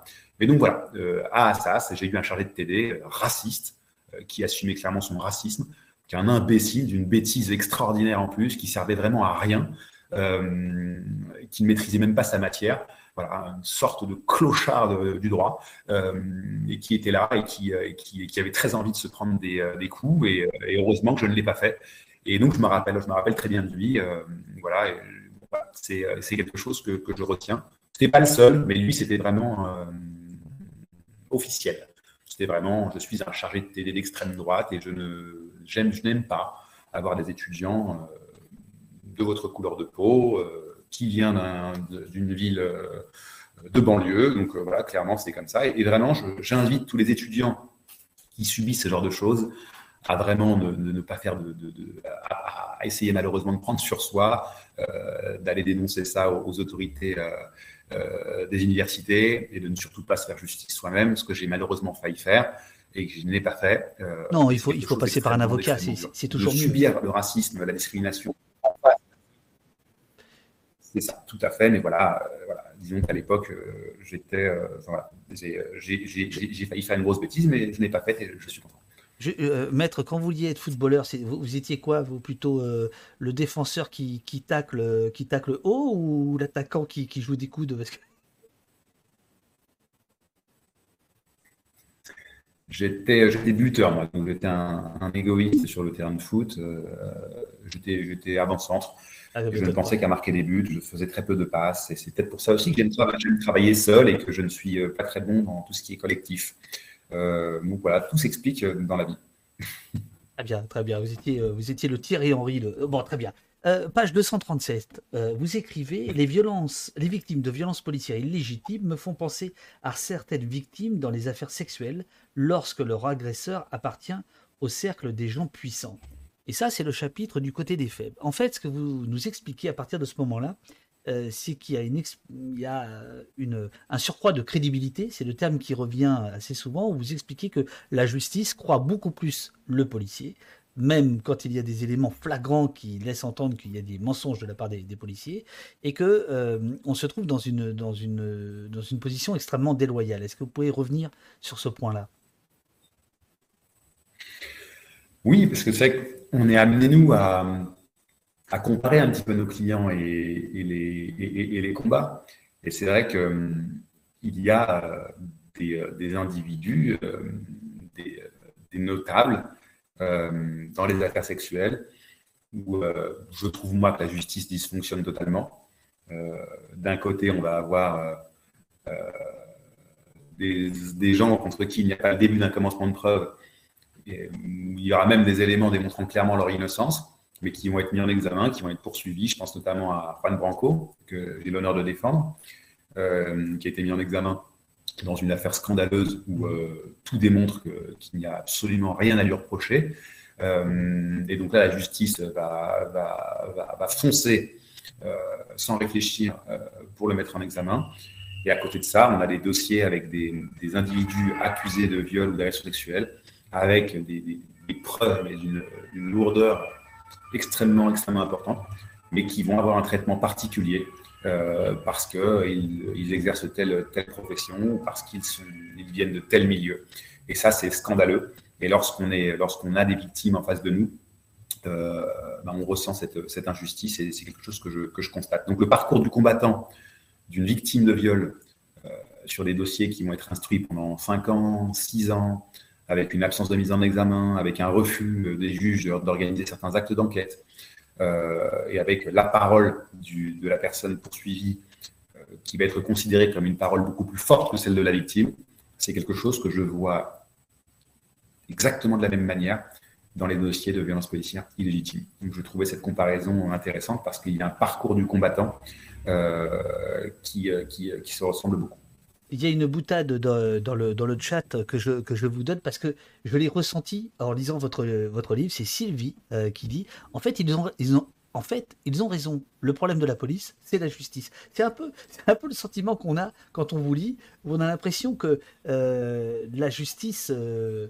euh, voilà, n'aide pas la police à être meilleure, quoi. Au contraire, et, valide euh, euh, tous ces problèmes. C'est vrai que c'est, voilà, on se dit ça, on se dit, ben, voilà, c'est un peu, c'est un peu le, truc. Et notamment, alors, à l'inverse, vous n'êtes pas tout à fait d'accord avec l'idée de dire qu'il y a une impunité totale. Page 225, euh, vous, vous, racontez une histoire et vous, ajoutez. Cela permet au passage de dire que on n'est pas dans une situation d'impunité totale puisque des policiers sont condamnés. Voilà, j'ai trouvé que c'était un petit peu léger de votre part, hein, si je puis me permettre. Euh, il y a effectivement quelques, quelques condamnations de, de, policiers, mais enfin, elles sont quand même extrêmement rares. Donc euh, oui, en effet, c'est. Est-ce que c'est pas l'arbre qui cache la forêt et qui vous force un peu la main là? Page 225. Vous voulez retrouver euh, le, la, cote. Cote 225. Alors. C'est con. Oui, non. Alors, ce que, alors, ce que, ce que je, ce que je veux, ce que je veux dire, et c'est important de le dire, c'est qu'on a, euh, alors oui, on a, c'est clairement l'arbre qui cache la forêt.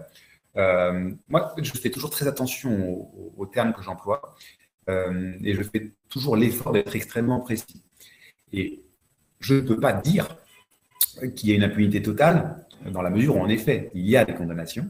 Alors, il n'y en a pas beaucoup, mais il y en a, et j'en parle d'autant plus, plus, c'est d'autant plus important d'en parler qu'il y a même parfois des condamnations excessives. Je m'explique. C'est que dans certains tribunaux, on va prendre le policier qui sera mal vu par sa hiérarchie, euh, qui éventuellement peut-être euh, ne ressemblera pas à tous ses collègues. il y a beaucoup de discrimination dans la police. J'ai beaucoup de clients policiers aussi qui vivent un véritable enfer euh, avec leurs collègues. Donc il y a parfois des policiers lâchés par l'institution qui, eux, par contre, à la moindre infraction, vont comparaître devant la justice et vont être condamnés et vont prendre, en fait, vont prendre pour tout le monde. Et ça, c'est scandaleux. Et c'est même le seul point sur lequel je suis d'accord avec euh, maître Laurent Franck-Lénard, qui a écrit le livre Avocat des flics, dans la même maison d'édition. Il dénonce ça également. Et moi, je suis contre l'injustice, euh, quelle qu'elle soit. Et si un policier est condamné lourdement parce que politiquement, on a demandé à tel procureur de faire l'exemple pour ensuite mettre cette affaire en avant pour dire qu'il n'y a pas d'impunité, je trouve ça également scandaleux. C'est important de le dire. L'idée, c'est vraiment de dire que la justice dysfonctionne sur ces dossiers-là. Euh, alors, bien entendu, ce que je dénonce, c'est l'impunité euh, quasi totale des policiers, mais parfois, ils vont prendre un exemple qu'ils vont mettre en avant, et là, ils vont le, ils vont le pulvériser judiciairement, et, je ne trouve pas ça normal. Moi, je ne demande absolument pas ça à la justice. Moi, je veux que la justice se comporte de la même manière avec tout le monde, qu'il n'y ait pas de passe-droit et qu'il n'y ait pas d'impunité.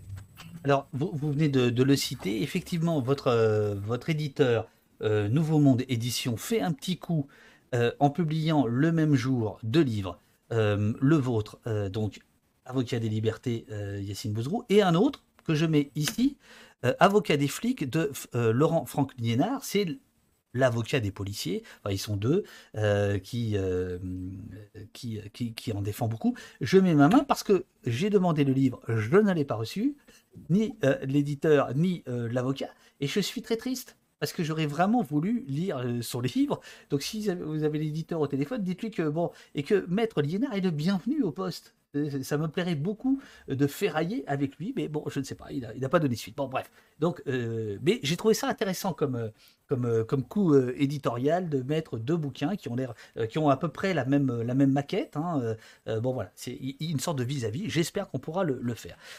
page 245, l'IGPN le travail de l'IGPN ou de l'IGGN, qui est euh, donc euh, l'équivalent euh, gendarmerie, là, vous donnez un élément, à mon avis, que beaucoup dans le chat vont, vont, découvrir. Le travail de l'IGPN et de l'IGGN est concurrencé par celui d'un service de police classique qui a souvent pour objectif de s'assurer que les investigations qu'ils mènent sur leurs propres collègues contrebalancent celles des bœufs carottes susceptibles de trouver des preuves de violence illégitime. Alors, c'est un passage très. Euh, euh, cote 245 mètres. Euh, je trouve que c'est un passage extrêmement intéressant parce que d'abord, ça permet de dire que vous trouvez que l'IGPN ou l'IGGN peuvent parfois bien bosser, mais qu'il y a d'autres services qui viennent les concurrencer. Est-ce que vous pouvez détailler? Oui, en fait, les procureurs de la République souhaitent garder la main sur les affaires. Donc, ils ont tendance à ouvrir deux enquêtes en même temps. Une confiée à l'IGPN, une autre confiée à, une brigade locale qui va souvent venir parasiter le travail de l'IGPN. Donc ça, je le constate dans l'affaire Alama Traoré, par exemple, il y avait deux enquêtes. Une de l'IGGN, qui est l'IGPN des gendarmes, et une de la section de recherche euh, du Val d'Oise. Voilà, et donc avec des, agents qui vont auditionner quasiment euh, à quelques jours d'intervalle euh, et une chose. Donc on va avoir des auditions différentes et compagnie. Et là, vraiment, l'idée, c'est de permettre au parquet d'avoir la main euh, sur l'IGPN. L'IGPN travaille souvent sous pression. Ensuite, moi, ce que je pense de, de, l'IGPN, c'est qu'ils peuvent être très bons et redoutables dans tout ce qui ne concerne pas les violences policières illégitimes. Lorsqu'un policier, par exemple, est accusé de, corruption, de malversation, euh, de vol de scellés, euh, de vol de, drogue au commissariat, par exemple, là, l'IGPN euh, peut faire des très, très belles enquêtes. Et je l'ai vu dans plusieurs dossiers, notamment lorsque j'ai défendu des policiers. Par contre, lorsqu'il s'agit de violences policières illégitimes, l'IGPN n'a qu'une seule fonction, malheureusement, c'est celle d'exonérer les forces de l'ordre moi, je le vois dans, tous mes dossiers. Mais encore une fois, je le disais tout à l'heure, moi, je préfère m'attaquer au bon Dieu qu'à ses saints. Et en réalité, l'IGPN est un, est, un, est un service très faible. C'est vraiment le, bas de l'échelle. C'est un service qui est faible. Ils font ce qu'on leur demande. Le problème, selon moi, ce n'est pas l'IGPN. Et si, j'avais si on me demandait de, de réformer, de, faire évoluer les choses, je ne modifierais même pas l'IGPN. En fait, l'IGPN est un bras armé d'un magistrat, soit du parquet, soit du siège. Si le juge d'instruction demande à l'IGPN de blanchir un policier, il le fera. Si le procureur demande à l'IGPN de blanchir un policier, il le fera. Si le ministre de l'Intérieur demande à l'IGPN, saisi de manière administrative, de blanchir telle brigade, tel groupe, tel policier, l'IGPN le fera. Donc en réalité, s'en prendre à l'IGPN en tant que tel n'a pas beaucoup de sens dans la mesure où ils n'ont même pas le droit, ils n'ont même pas la capacité, ils n'ont même pas le pouvoir, ils n'ont même pas un gramme d'indépendance pour pouvoir prendre position dans une affaire. En réalité, ils servent à rien sauf à faire ce qu'on leur demande de faire. Donc, je comprends pas pourquoi on vous peut les critiquer. je les critique. Pourquoi vous ne voudriez pas euh, euh, les réformer ou les rendre justement indépendants, euh, par exemple en les mettant sous la tutelle du ministère de la Justice et non pas de l'Intérieur Vous considérez que ça n'a pas d'importance? mais, ce serait, ce serait la, mais ce serait la, ce serait la pire chose du monde l'ennemi le, principal des violences policières légitimes en France, ce sont les procureurs.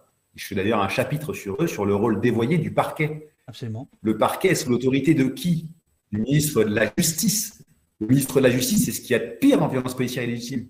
Donc vous voudriez mettre, enfin pas vous, mais si on mettait l'IGPN euh, aux ordres du ministère de la Justice, ce serait encore pire. Ça veut dire que là, vraiment, euh, il serait, en, il serait dirigé par les mêmes personnes que les procureurs. Ce n'est pas possible, en fait. Donc surtout pas. Et le problème, c'est que si on fait une réforme, les gens vont se dire Ah, bah, ils ont enfin répondu aux revendications des droits de l'hommiste et compagnie. Il y a une réforme, donc aujourd'hui, par contre, on ne critiquera plus l'IGPN. Bien sûr que non, ça serait même pire qu'aujourd'hui. Donc, au moins, les choses sont officielles. L'IGPN ne sert à rien. Il sert uniquement à blanchir ou à faire ce qu'on leur demande.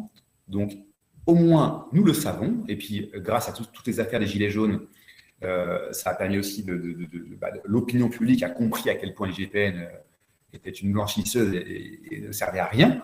Donc il ne faut surtout pas faire une réforme bidon qui ne changerait absolument rien, euh, parce qu'en apparence, l'opinion publique pensera que la réforme va dans le sens de l'arrêt de l'impunité ce qui n'arrivera pas. Donc, je, disais en introduction que votre bureau est, décoré d'objets que vous avez rachetés au cabinet de, Maître Vergès. Maître Vergès, c'était le grand avocat de, la rupture. Parce que ce que j'apprécie beaucoup ce matin et dans votre bouquin, euh, c'est que vous êtes, euh, vous êtes un avocat de, en rupture sur le discours euh, classique autour des violences policières, autour de, l'IGPN, et je trouve que ça nourrit singulièrement le débat. Donc vraiment, vraiment, je vous remercie d'être là, Maître Bouzrou, ce matin. alors, il y a un autre truc quand même, Cote 248, la rédaction des faux procès-verbaux est quasi systématique dans les dossiers de violence illégitime des forces de l'ordre, et notamment pour criminaliser la victime et justifier leurs actes. Donc ça, vous avez expliqué l'histoire de, euh, de noircir les, victimes, de criminaliser les, victimes, mais euh, est-ce que vous pouvez dire deux mots sur cette histoire de rédaction de faux procès de faux procès, pardon, euh, de faux procès verbaux, oui, c'est ça, euh, dans le cas de la police. Vous vous rappelez que par ailleurs, normalement, ce serait une circonstance euh, aggravante du fait que ce soit des policiers euh, qui les rédigent, mais qu'en fait on oublie toujours ça, et que quand parfois il y en a un qui est pris euh, la main dans le, confiture, dans le pot de confiture, euh, on, correctionnalise, c'est-à-dire qu'on fait en sorte que ce sera moins grave que ce pourquoi il pourrait être poursuivi. c'est quoi un faux procès verbal dans une affaire de police, de, violence illégitime policière? Bah, C'est tout simplement le fait de, mentir sur un document qu'on appelle euh, un procès verbal. Donc, par exemple, un policier qui va, qui va, qui va, qui va mettre des coups de poing à, une personne qui l'interpelle. Euh, le policier, au lieu de reconnaître qu'il a mis des coups de poing, pour justifier les blessures, il va dire, par exemple, que l'interpellé euh, s'est cogné la tête contre les murs. Bah, le fait d'écrire sur un procès verbal que, que l'interpellé s'est cogné la tête tout seul en omettant de parler des coups de poing qu'il a lui-même euh, pu mettre, c'est un faux procès verbal. ce qu'on appelle un faux intellectuel. Quand le contenu est faux, on parle de faux procès verbaux. C'est une infraction extrêmement grave parce que ça vient, euh, c'est vraiment la, confiance entre guillemets. Les policiers sont assermentés, les magistrats travaillent sur la base des procès-verbaux. Nos dossiers sont composés de procès-verbaux. Et donc, s'il n'y a pas cette confiance euh, bah, la justice ne peut pas fonctionner. Et c'est la raison pour laquelle le législateur a prévu que cette infraction est, l'une des plus graves. C'est un crime euh, passible de 15 ans de réclusion criminelle. Normalement, un policier qui rédige un procès verbal devrait passer devant une cour d'assises. C'est la loi. C'est la loi. Il y a même beaucoup de policiers qui, euh, face à des vidéos, par exemple, sont obligés de, reconnaître qu'ils ont menti. mais le problème, c'est que les magistrats refuse systématiquement de respecter le code pénal et donc systématiquement refuse de poursuivre les policiers sur la base de ce crime. Et donc euh, la seule misérable méthode qu'ils ont trouvée, c'est en enlevant la circonstance de personne dépositaire de l'autorité publique, comme si le procureur ignorait qu'un policier est un policier, c'est quand même se moquer un peu du monde, euh, pour pouvoir correctionnaliser. Voyez et donc les, les magistrats font ça. Et donc la conséquence, c'est que les policiers se retrouvent devant le tribunal correctionnel pour être jugés d'un faux, mais d'un petit faux, entre guillemets, correctionnalisé. Et là, on a toujours des peines d'emprisonnement avec sursis. Euh, donc euh, voilà, voilà un peu la, fleur euh, qu'on leur fait, que, la magistrature fait. c'est avec un policier qui commet une infraction extrêmement lourde pour laquelle il encourt 15 ans de criminelle, même en la reconnaissant, même en démontrant que l'infraction est commise, il aura au mieux quelques mois d'emprisonnement avec sursis. Donc là, c'est vraiment de l'irrespect total de nos textes. Euh, et moi, c'est quelque chose qui me choque, que je dénonce. J'étais à Bordeaux encore il y a quelques semaines. Euh, il faut savoir que devant l'École nationale de la magistrature, là où on forme les magistrats, il y a, il y a un parvis, un parvis qui s'appelle le parvis des droits de l'homme. Mhm. Et sur ce parvis des droits de l'homme, au sol, il y a tous les articles de la Déclaration des droits de l'homme et du citoyen. Et moi, je m'interroge je m'interroge sur comment peut-on être formé face au pari des droits de l'homme et ne être aussi loin euh, du respect des droits de l'homme euh, en tant que professionnel. Je trouve ça choquant, ça pose un vrai problème. Et donc voilà l'exemple concret euh, d'infractions régulièrement commises par les forces de l'ordre, où les poursuites sont quasi inexistantes. et vraiment, moi je le vois dans beaucoup de dossiers où on démontre clairement que le policier a rédigé un faux procès verbal euh, Alors, par contre, je ne le cite pas dans mon livre, mais il y a parfois des procureurs courageux. Ça avait été le cas à Bobigny, lors d'une affaire où des policiers avaient, kidnappé un individu, l'avaient mis dans, leur voiture, ils l'ont conduit dans un terrain vague, ils l'ont tabassé, massacré, ils l'ont laissé sur place, et ensuite ils ont rédigé des faux procès-verbaux en disant que cette personne avait été euh, violentée par d'autres personnes, donc en vraiment en inventant toute une histoire sur les procès-verbaux. Et à l'audience, la substitut du procureur de la République avait comparé ses méthodes à la Gestapo. Euh, donc, je l'avais trouvé, moi, courageux, cette procureur. Bah, suite à ça, euh, colère des syndicats de police, et la ministre de la Justice de l'époque, euh, Madame avait ouvert une enquête disciplinaire contre cette magistrate du parquet, qui ensuite a eu de, gros problèmes pour avoir dénoncé des choses bah, logiques à dénoncer, parce qu'elle était choquée en tant que magistrate de voir des méthodes pareilles. Ah, voilà, donc euh, l'une des rares euh, magistrates du parquet de l'histoire de Bobigny qui a pu faire preuve Il, me semble, maître, que euh, vous, il me semble, maître, que vous en parlez dans le, dans le livre, en fait. Ici, il me semble que vous en parlez dans le, dans le livre, cette histoire me, me dit quelque chose. Alors, ah bah, j'ai tellement, tellement écrit sans me relire que j'ai dit beaucoup de choses. Il, il, est, il est, dense, il est riche. je, je, vais arrêter de le DPC pour que laisser la surprise à ceux qui voudraient le lire. Est-ce que vous avez encore quelques minutes? Il y a un certain nombre de questions du chat.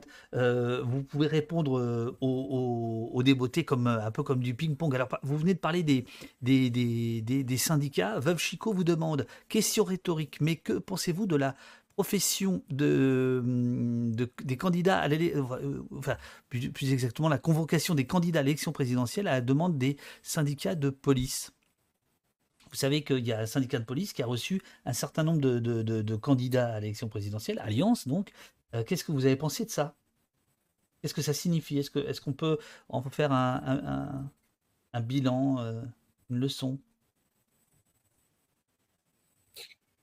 Euh, Alors moi, je suis, j'ai une autre particularité, c'est que je déteste la politique. Je déteste la politique, je n'en fais pas.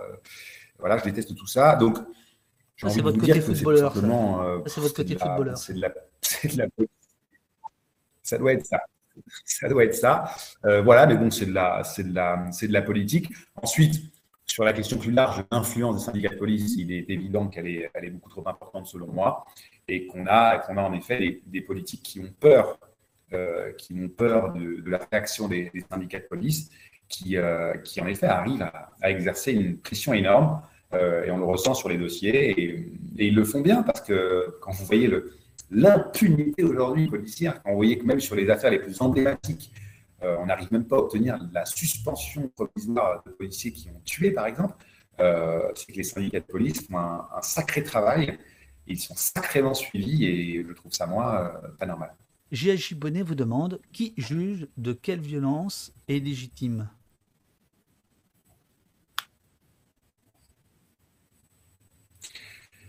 C'est la justice, c'est la justice euh, sur la base des éléments qu'on nous, euh, nous, nous, soumet. Il faut normalement apprécier si, euh, les violences sont, proportionnelles, si elles sont justifiées par, une, atteinte, aux personnes. et donc, on, le constate grâce aux témoins et grâce à, à d'autres choses. voilà, ensuite, bien entendu, les policiers vont tout faire pour dire que c'est toujours légitime. Euh, sauf qu'ils auront du mal à justifier euh, de l'usage d'une arme à feu face à une personne qui n'est pas armée, par exemple. Euh, de justifier des violences à plusieurs policiers sur une personne, même virulente, mais pourquoi se mettre à plusieurs et frapper pendant longtemps? Enfin, ensuite, on apprécie, c'est vraiment du factuel, mais en effet, les policiers ont tendance à mettre ça en avant. en indiquant que même parfois, ils vont, ils, vont, violenter des individus qui ne sont pas du tout violents, et ils vont avoir le toupet de dire qu'ils ont remarqué dans le regard de la personne, mhm. euh, un regard agressif. Donc parfois, des policiers se permettent de frapper les gens en indiquant bah, c'est une sorte de légitime défense parce que j'ai senti dans son regard qu'il voulait peut-être me frapper. Donc moi, quand je dis ça, normalement, ça me fait rire. Je me dis que l'explication est quand même fantaisiste. Mais malheureusement, nous avons des magistrats qui prennent ça comme un argument très fort, très puissant, et qui décident en effet de ne pas poursuivre le policier en, en estimant qu'un regard d'une personne interpellée peut être suffisant euh, pour, laisser entendre qu'il va être violent. Donc on est dans l'anticipation d'une violence possible par le regard. Donc voilà, donc des, versions aussi pathétiques que, ce que je viens de vous dire, malheureusement, c'est souvent validé par les magistrats. Alors, euh, moi, j'ai dans le, dans le chat des gens qui ont des pseudos, euh, un peu à mon avis, comme certains de vos clients. Alors, le dealer de slip, par exemple, vous demande que faudrait-il faire pour améliorer le contrôle de la police?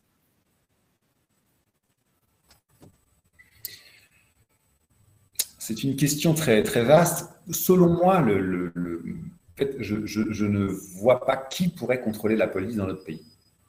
Je, ne vois pas. Si euh, quelqu'un a une idée intéressante, moi je suis preneur, mais je ne vois pas moi qui pourrait contrôler la police. Pour moi, seul, la seule institution qui peut contrôler par la sanction, c'est la justice. Donc le contrôle ne peut se faire que par la sanction. Soit vous respectez la loi et vous n'êtes pas sanctionné, soit vous commettez des infractions pénales et la justice vous sanctionne. Et moi, je pense que le seul contrôle possible, c'est par la sanction pénale lorsqu'une infraction est commise. Et c'est pour ça que euh, mon livre, euh, clairement, cible, selon moi, l'unique responsable des violences policières illégitimes en France, c'est-à-dire la justice. Alors précisément, j'ai euh, une volée de, questions sur la justice. Lila Ducré vous demande quand il y a étouffement des affaires, est-ce qu'il y a des commissions qui sont distribuées euh, euh Mom75 vous dit quand vous dites que la justice croit les policiers, elle les croit vraiment ou est-ce qu'elle les couvre sciemment? Ensuite, j'en aurai une troisième. Donc, est-ce que c'est de, la fausse. Euh... Alors, moi, je, alors, je, je crois. Je pense pas qu'il y a des commissions ou ce genre de choses. Non, je pense que c'est une, c'est mentalité. Il y a une mentalité judiciaire aujourd'hui qui consiste à croire le policier, qui consiste à opposer un petit peu les individus, se dire bah, le policier dit forcément la vérité et l'autre ne dira pas la vérité.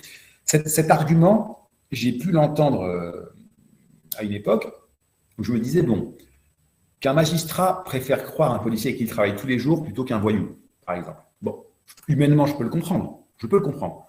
Comme moi, je pourrais facilement croire un de mes collègues de travail qu'une autre personne. Bon. Le problème, c'est que lorsque vous avez un dossier avec une fillette qui est gravement blessée, qui a le crâne fracassé par un LBD, une fillette de 5 ans, lorsque vous avez Madame Redouane, 80 ans, qui n'a jamais fait parler d'elle, euh, qui est juste à sa fenêtre et qui veut fermer ses volets, mhm.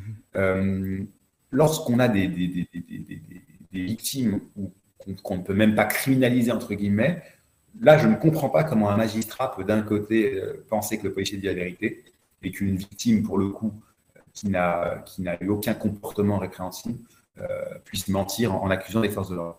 Ça, je ne peux pas le. Parce qu'il faut savoir que Sylvie Redouane, euh, avant de mourir, elle, a dit Je vois un policier qui me regarde. Donc, euh, Madame Redouane, elle, elle dit le policier de l'avoir visé.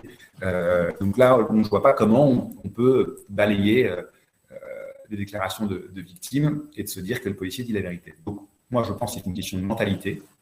Ensuite, je pense qu'il y a peut-être un, un corporatisme, voilà. Mais c'est très compliqué de savoir si c'est. Euh... Ensuite, je vous disais tout à l'heure, quand on voit que M. Molins, euh, après avoir menti sur des violences policières illégitimes, a fait la plus belle carrière d'un magistrat du parquet en France, qu'il a eu tous les plus beaux postes, est-ce que certains ne se disent pas qu'en ayant ce comportement-là, ça permettra d'avancer une carrière? Honnêtement, je n'ai pas, la, réponse. Euh, je, n'ai vraiment pas la réponse. Et ça, il faudrait euh, interroger des acteurs judiciaires de la magistrature et leur demander, en reprenant des dossiers bien précis, pourquoi là vous avez inscrit de telle manière. Et malheureusement, ils n'ont jamais à rendre de compte. C'est toute la difficulté. Même lorsque la Cour européenne des droits de l'homme condamne la France euh, parce qu'une enquête n'a pas été effective, parce qu'on estime que les policiers sont responsables d'un décès, même dans ces cas-là, les, dossiers ne sont pas réouverts il n'y a aucun point, mauvais point donné au magistrat. En fait, aujourd'hui, un juge peut étouffer tranquillement une affaire de violence policière malgré des preuves évidentes. Euh, la France euh, sera condamnée par la Cour européenne des droits de l'homme à payer des sommes d'argent parfois importantes aux, aux, plaignants. Mais ça, la justice s'en moque complètement puisque c'est le contribuable qui paye. Donc nous payons tous avec nos impôts les comportements scandaleux de notre justice sur ces dossiers. Alors, le, le, chat vous donne peut-être une piste. Et c'est justement la piste politique, celle que vous, ne voulez pas emprunter. Euh, Morgan Cox euh, vous dit Pensez-vous que la justice croit les policiers car elle est dans une justice de classe, une justice anti-pauvre Et euh, euh, vous dit Bonjour maître, les violences policières illégitimes constituent un véritable fil rouge de la Ve République. Serait-il possible de mener une action collective en reconnaissance de non-droit à l'image de l'affaire du siècle sur le climat où l'État a été condamné pour inaction? La question sous-jacente étant comment créer une séquence médiatique pour aller vers la reconnaissance de ces violences par l'opinion publique.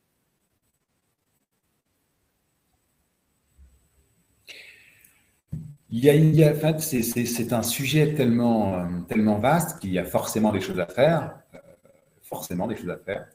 Euh, disons que moi, avec mon activité professionnelle, j'ai déjà tellement de dossiers à traiter et c'est déjà extrêmement difficile d'obtenir gain de cause sur des cas précis. Que voilà. Mais en effet, je pense qu'il faudrait, notamment là sur les cinq dernières années, lorsque je vois le nombre de personnes qui ont été éborgnées, qui ont été, euh, qui ont été agressées, lorsqu'on voit les ordres qui ont été donnés, notamment les dossiers de Gilets jaunes où on a les échanges radio des policiers, on demande aux policiers d'impacter un maximum de monde. C'est-à-dire que là, on a, on a un ordre policier qui dit clairement, je vous demande, vous policiers sur le terrain, d'impacter un maximum de monde avec, avec des LBD. Donc là, on est, on, est, on est vraiment sur un ordre totalement illégal, puisque normalement, le LBD, c'est dans un cas très précis de légitime défense et compagnie. Donc, on a des, des, ordres illégaux qui ont été donnés. On a en effet beaucoup de, victimes. Je pense que sur les éborgnés, il y aurait quelque chose de collectif euh, à faire.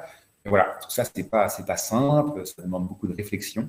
Mais oui, je pense qu'il faut, euh, il faut euh, moi, je ne, je, ne, je ne, lâcherai pas les responsables, qu'ils soient policiers, politiques ou n'importe quoi, jusqu'à la fin de mon existence. Toutes les personnes qui ont une responsabilité de près ou de loin sur les violences policières illégitimes, que ce soit des éborgnés, sur les éborgnés ou sur d'autres, moi, je ne lâcherai pas tant que je serai vivant.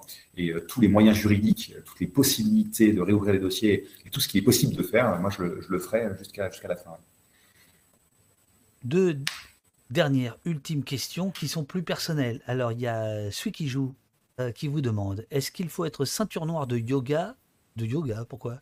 Bon, yoga, non. Euh, judo plutôt, pour ce boulot. Enfin, je sais pas. Est-ce qu'il faut faire du yoga ou du judo pour être avocat, comme, euh, comme vous l'avez fait?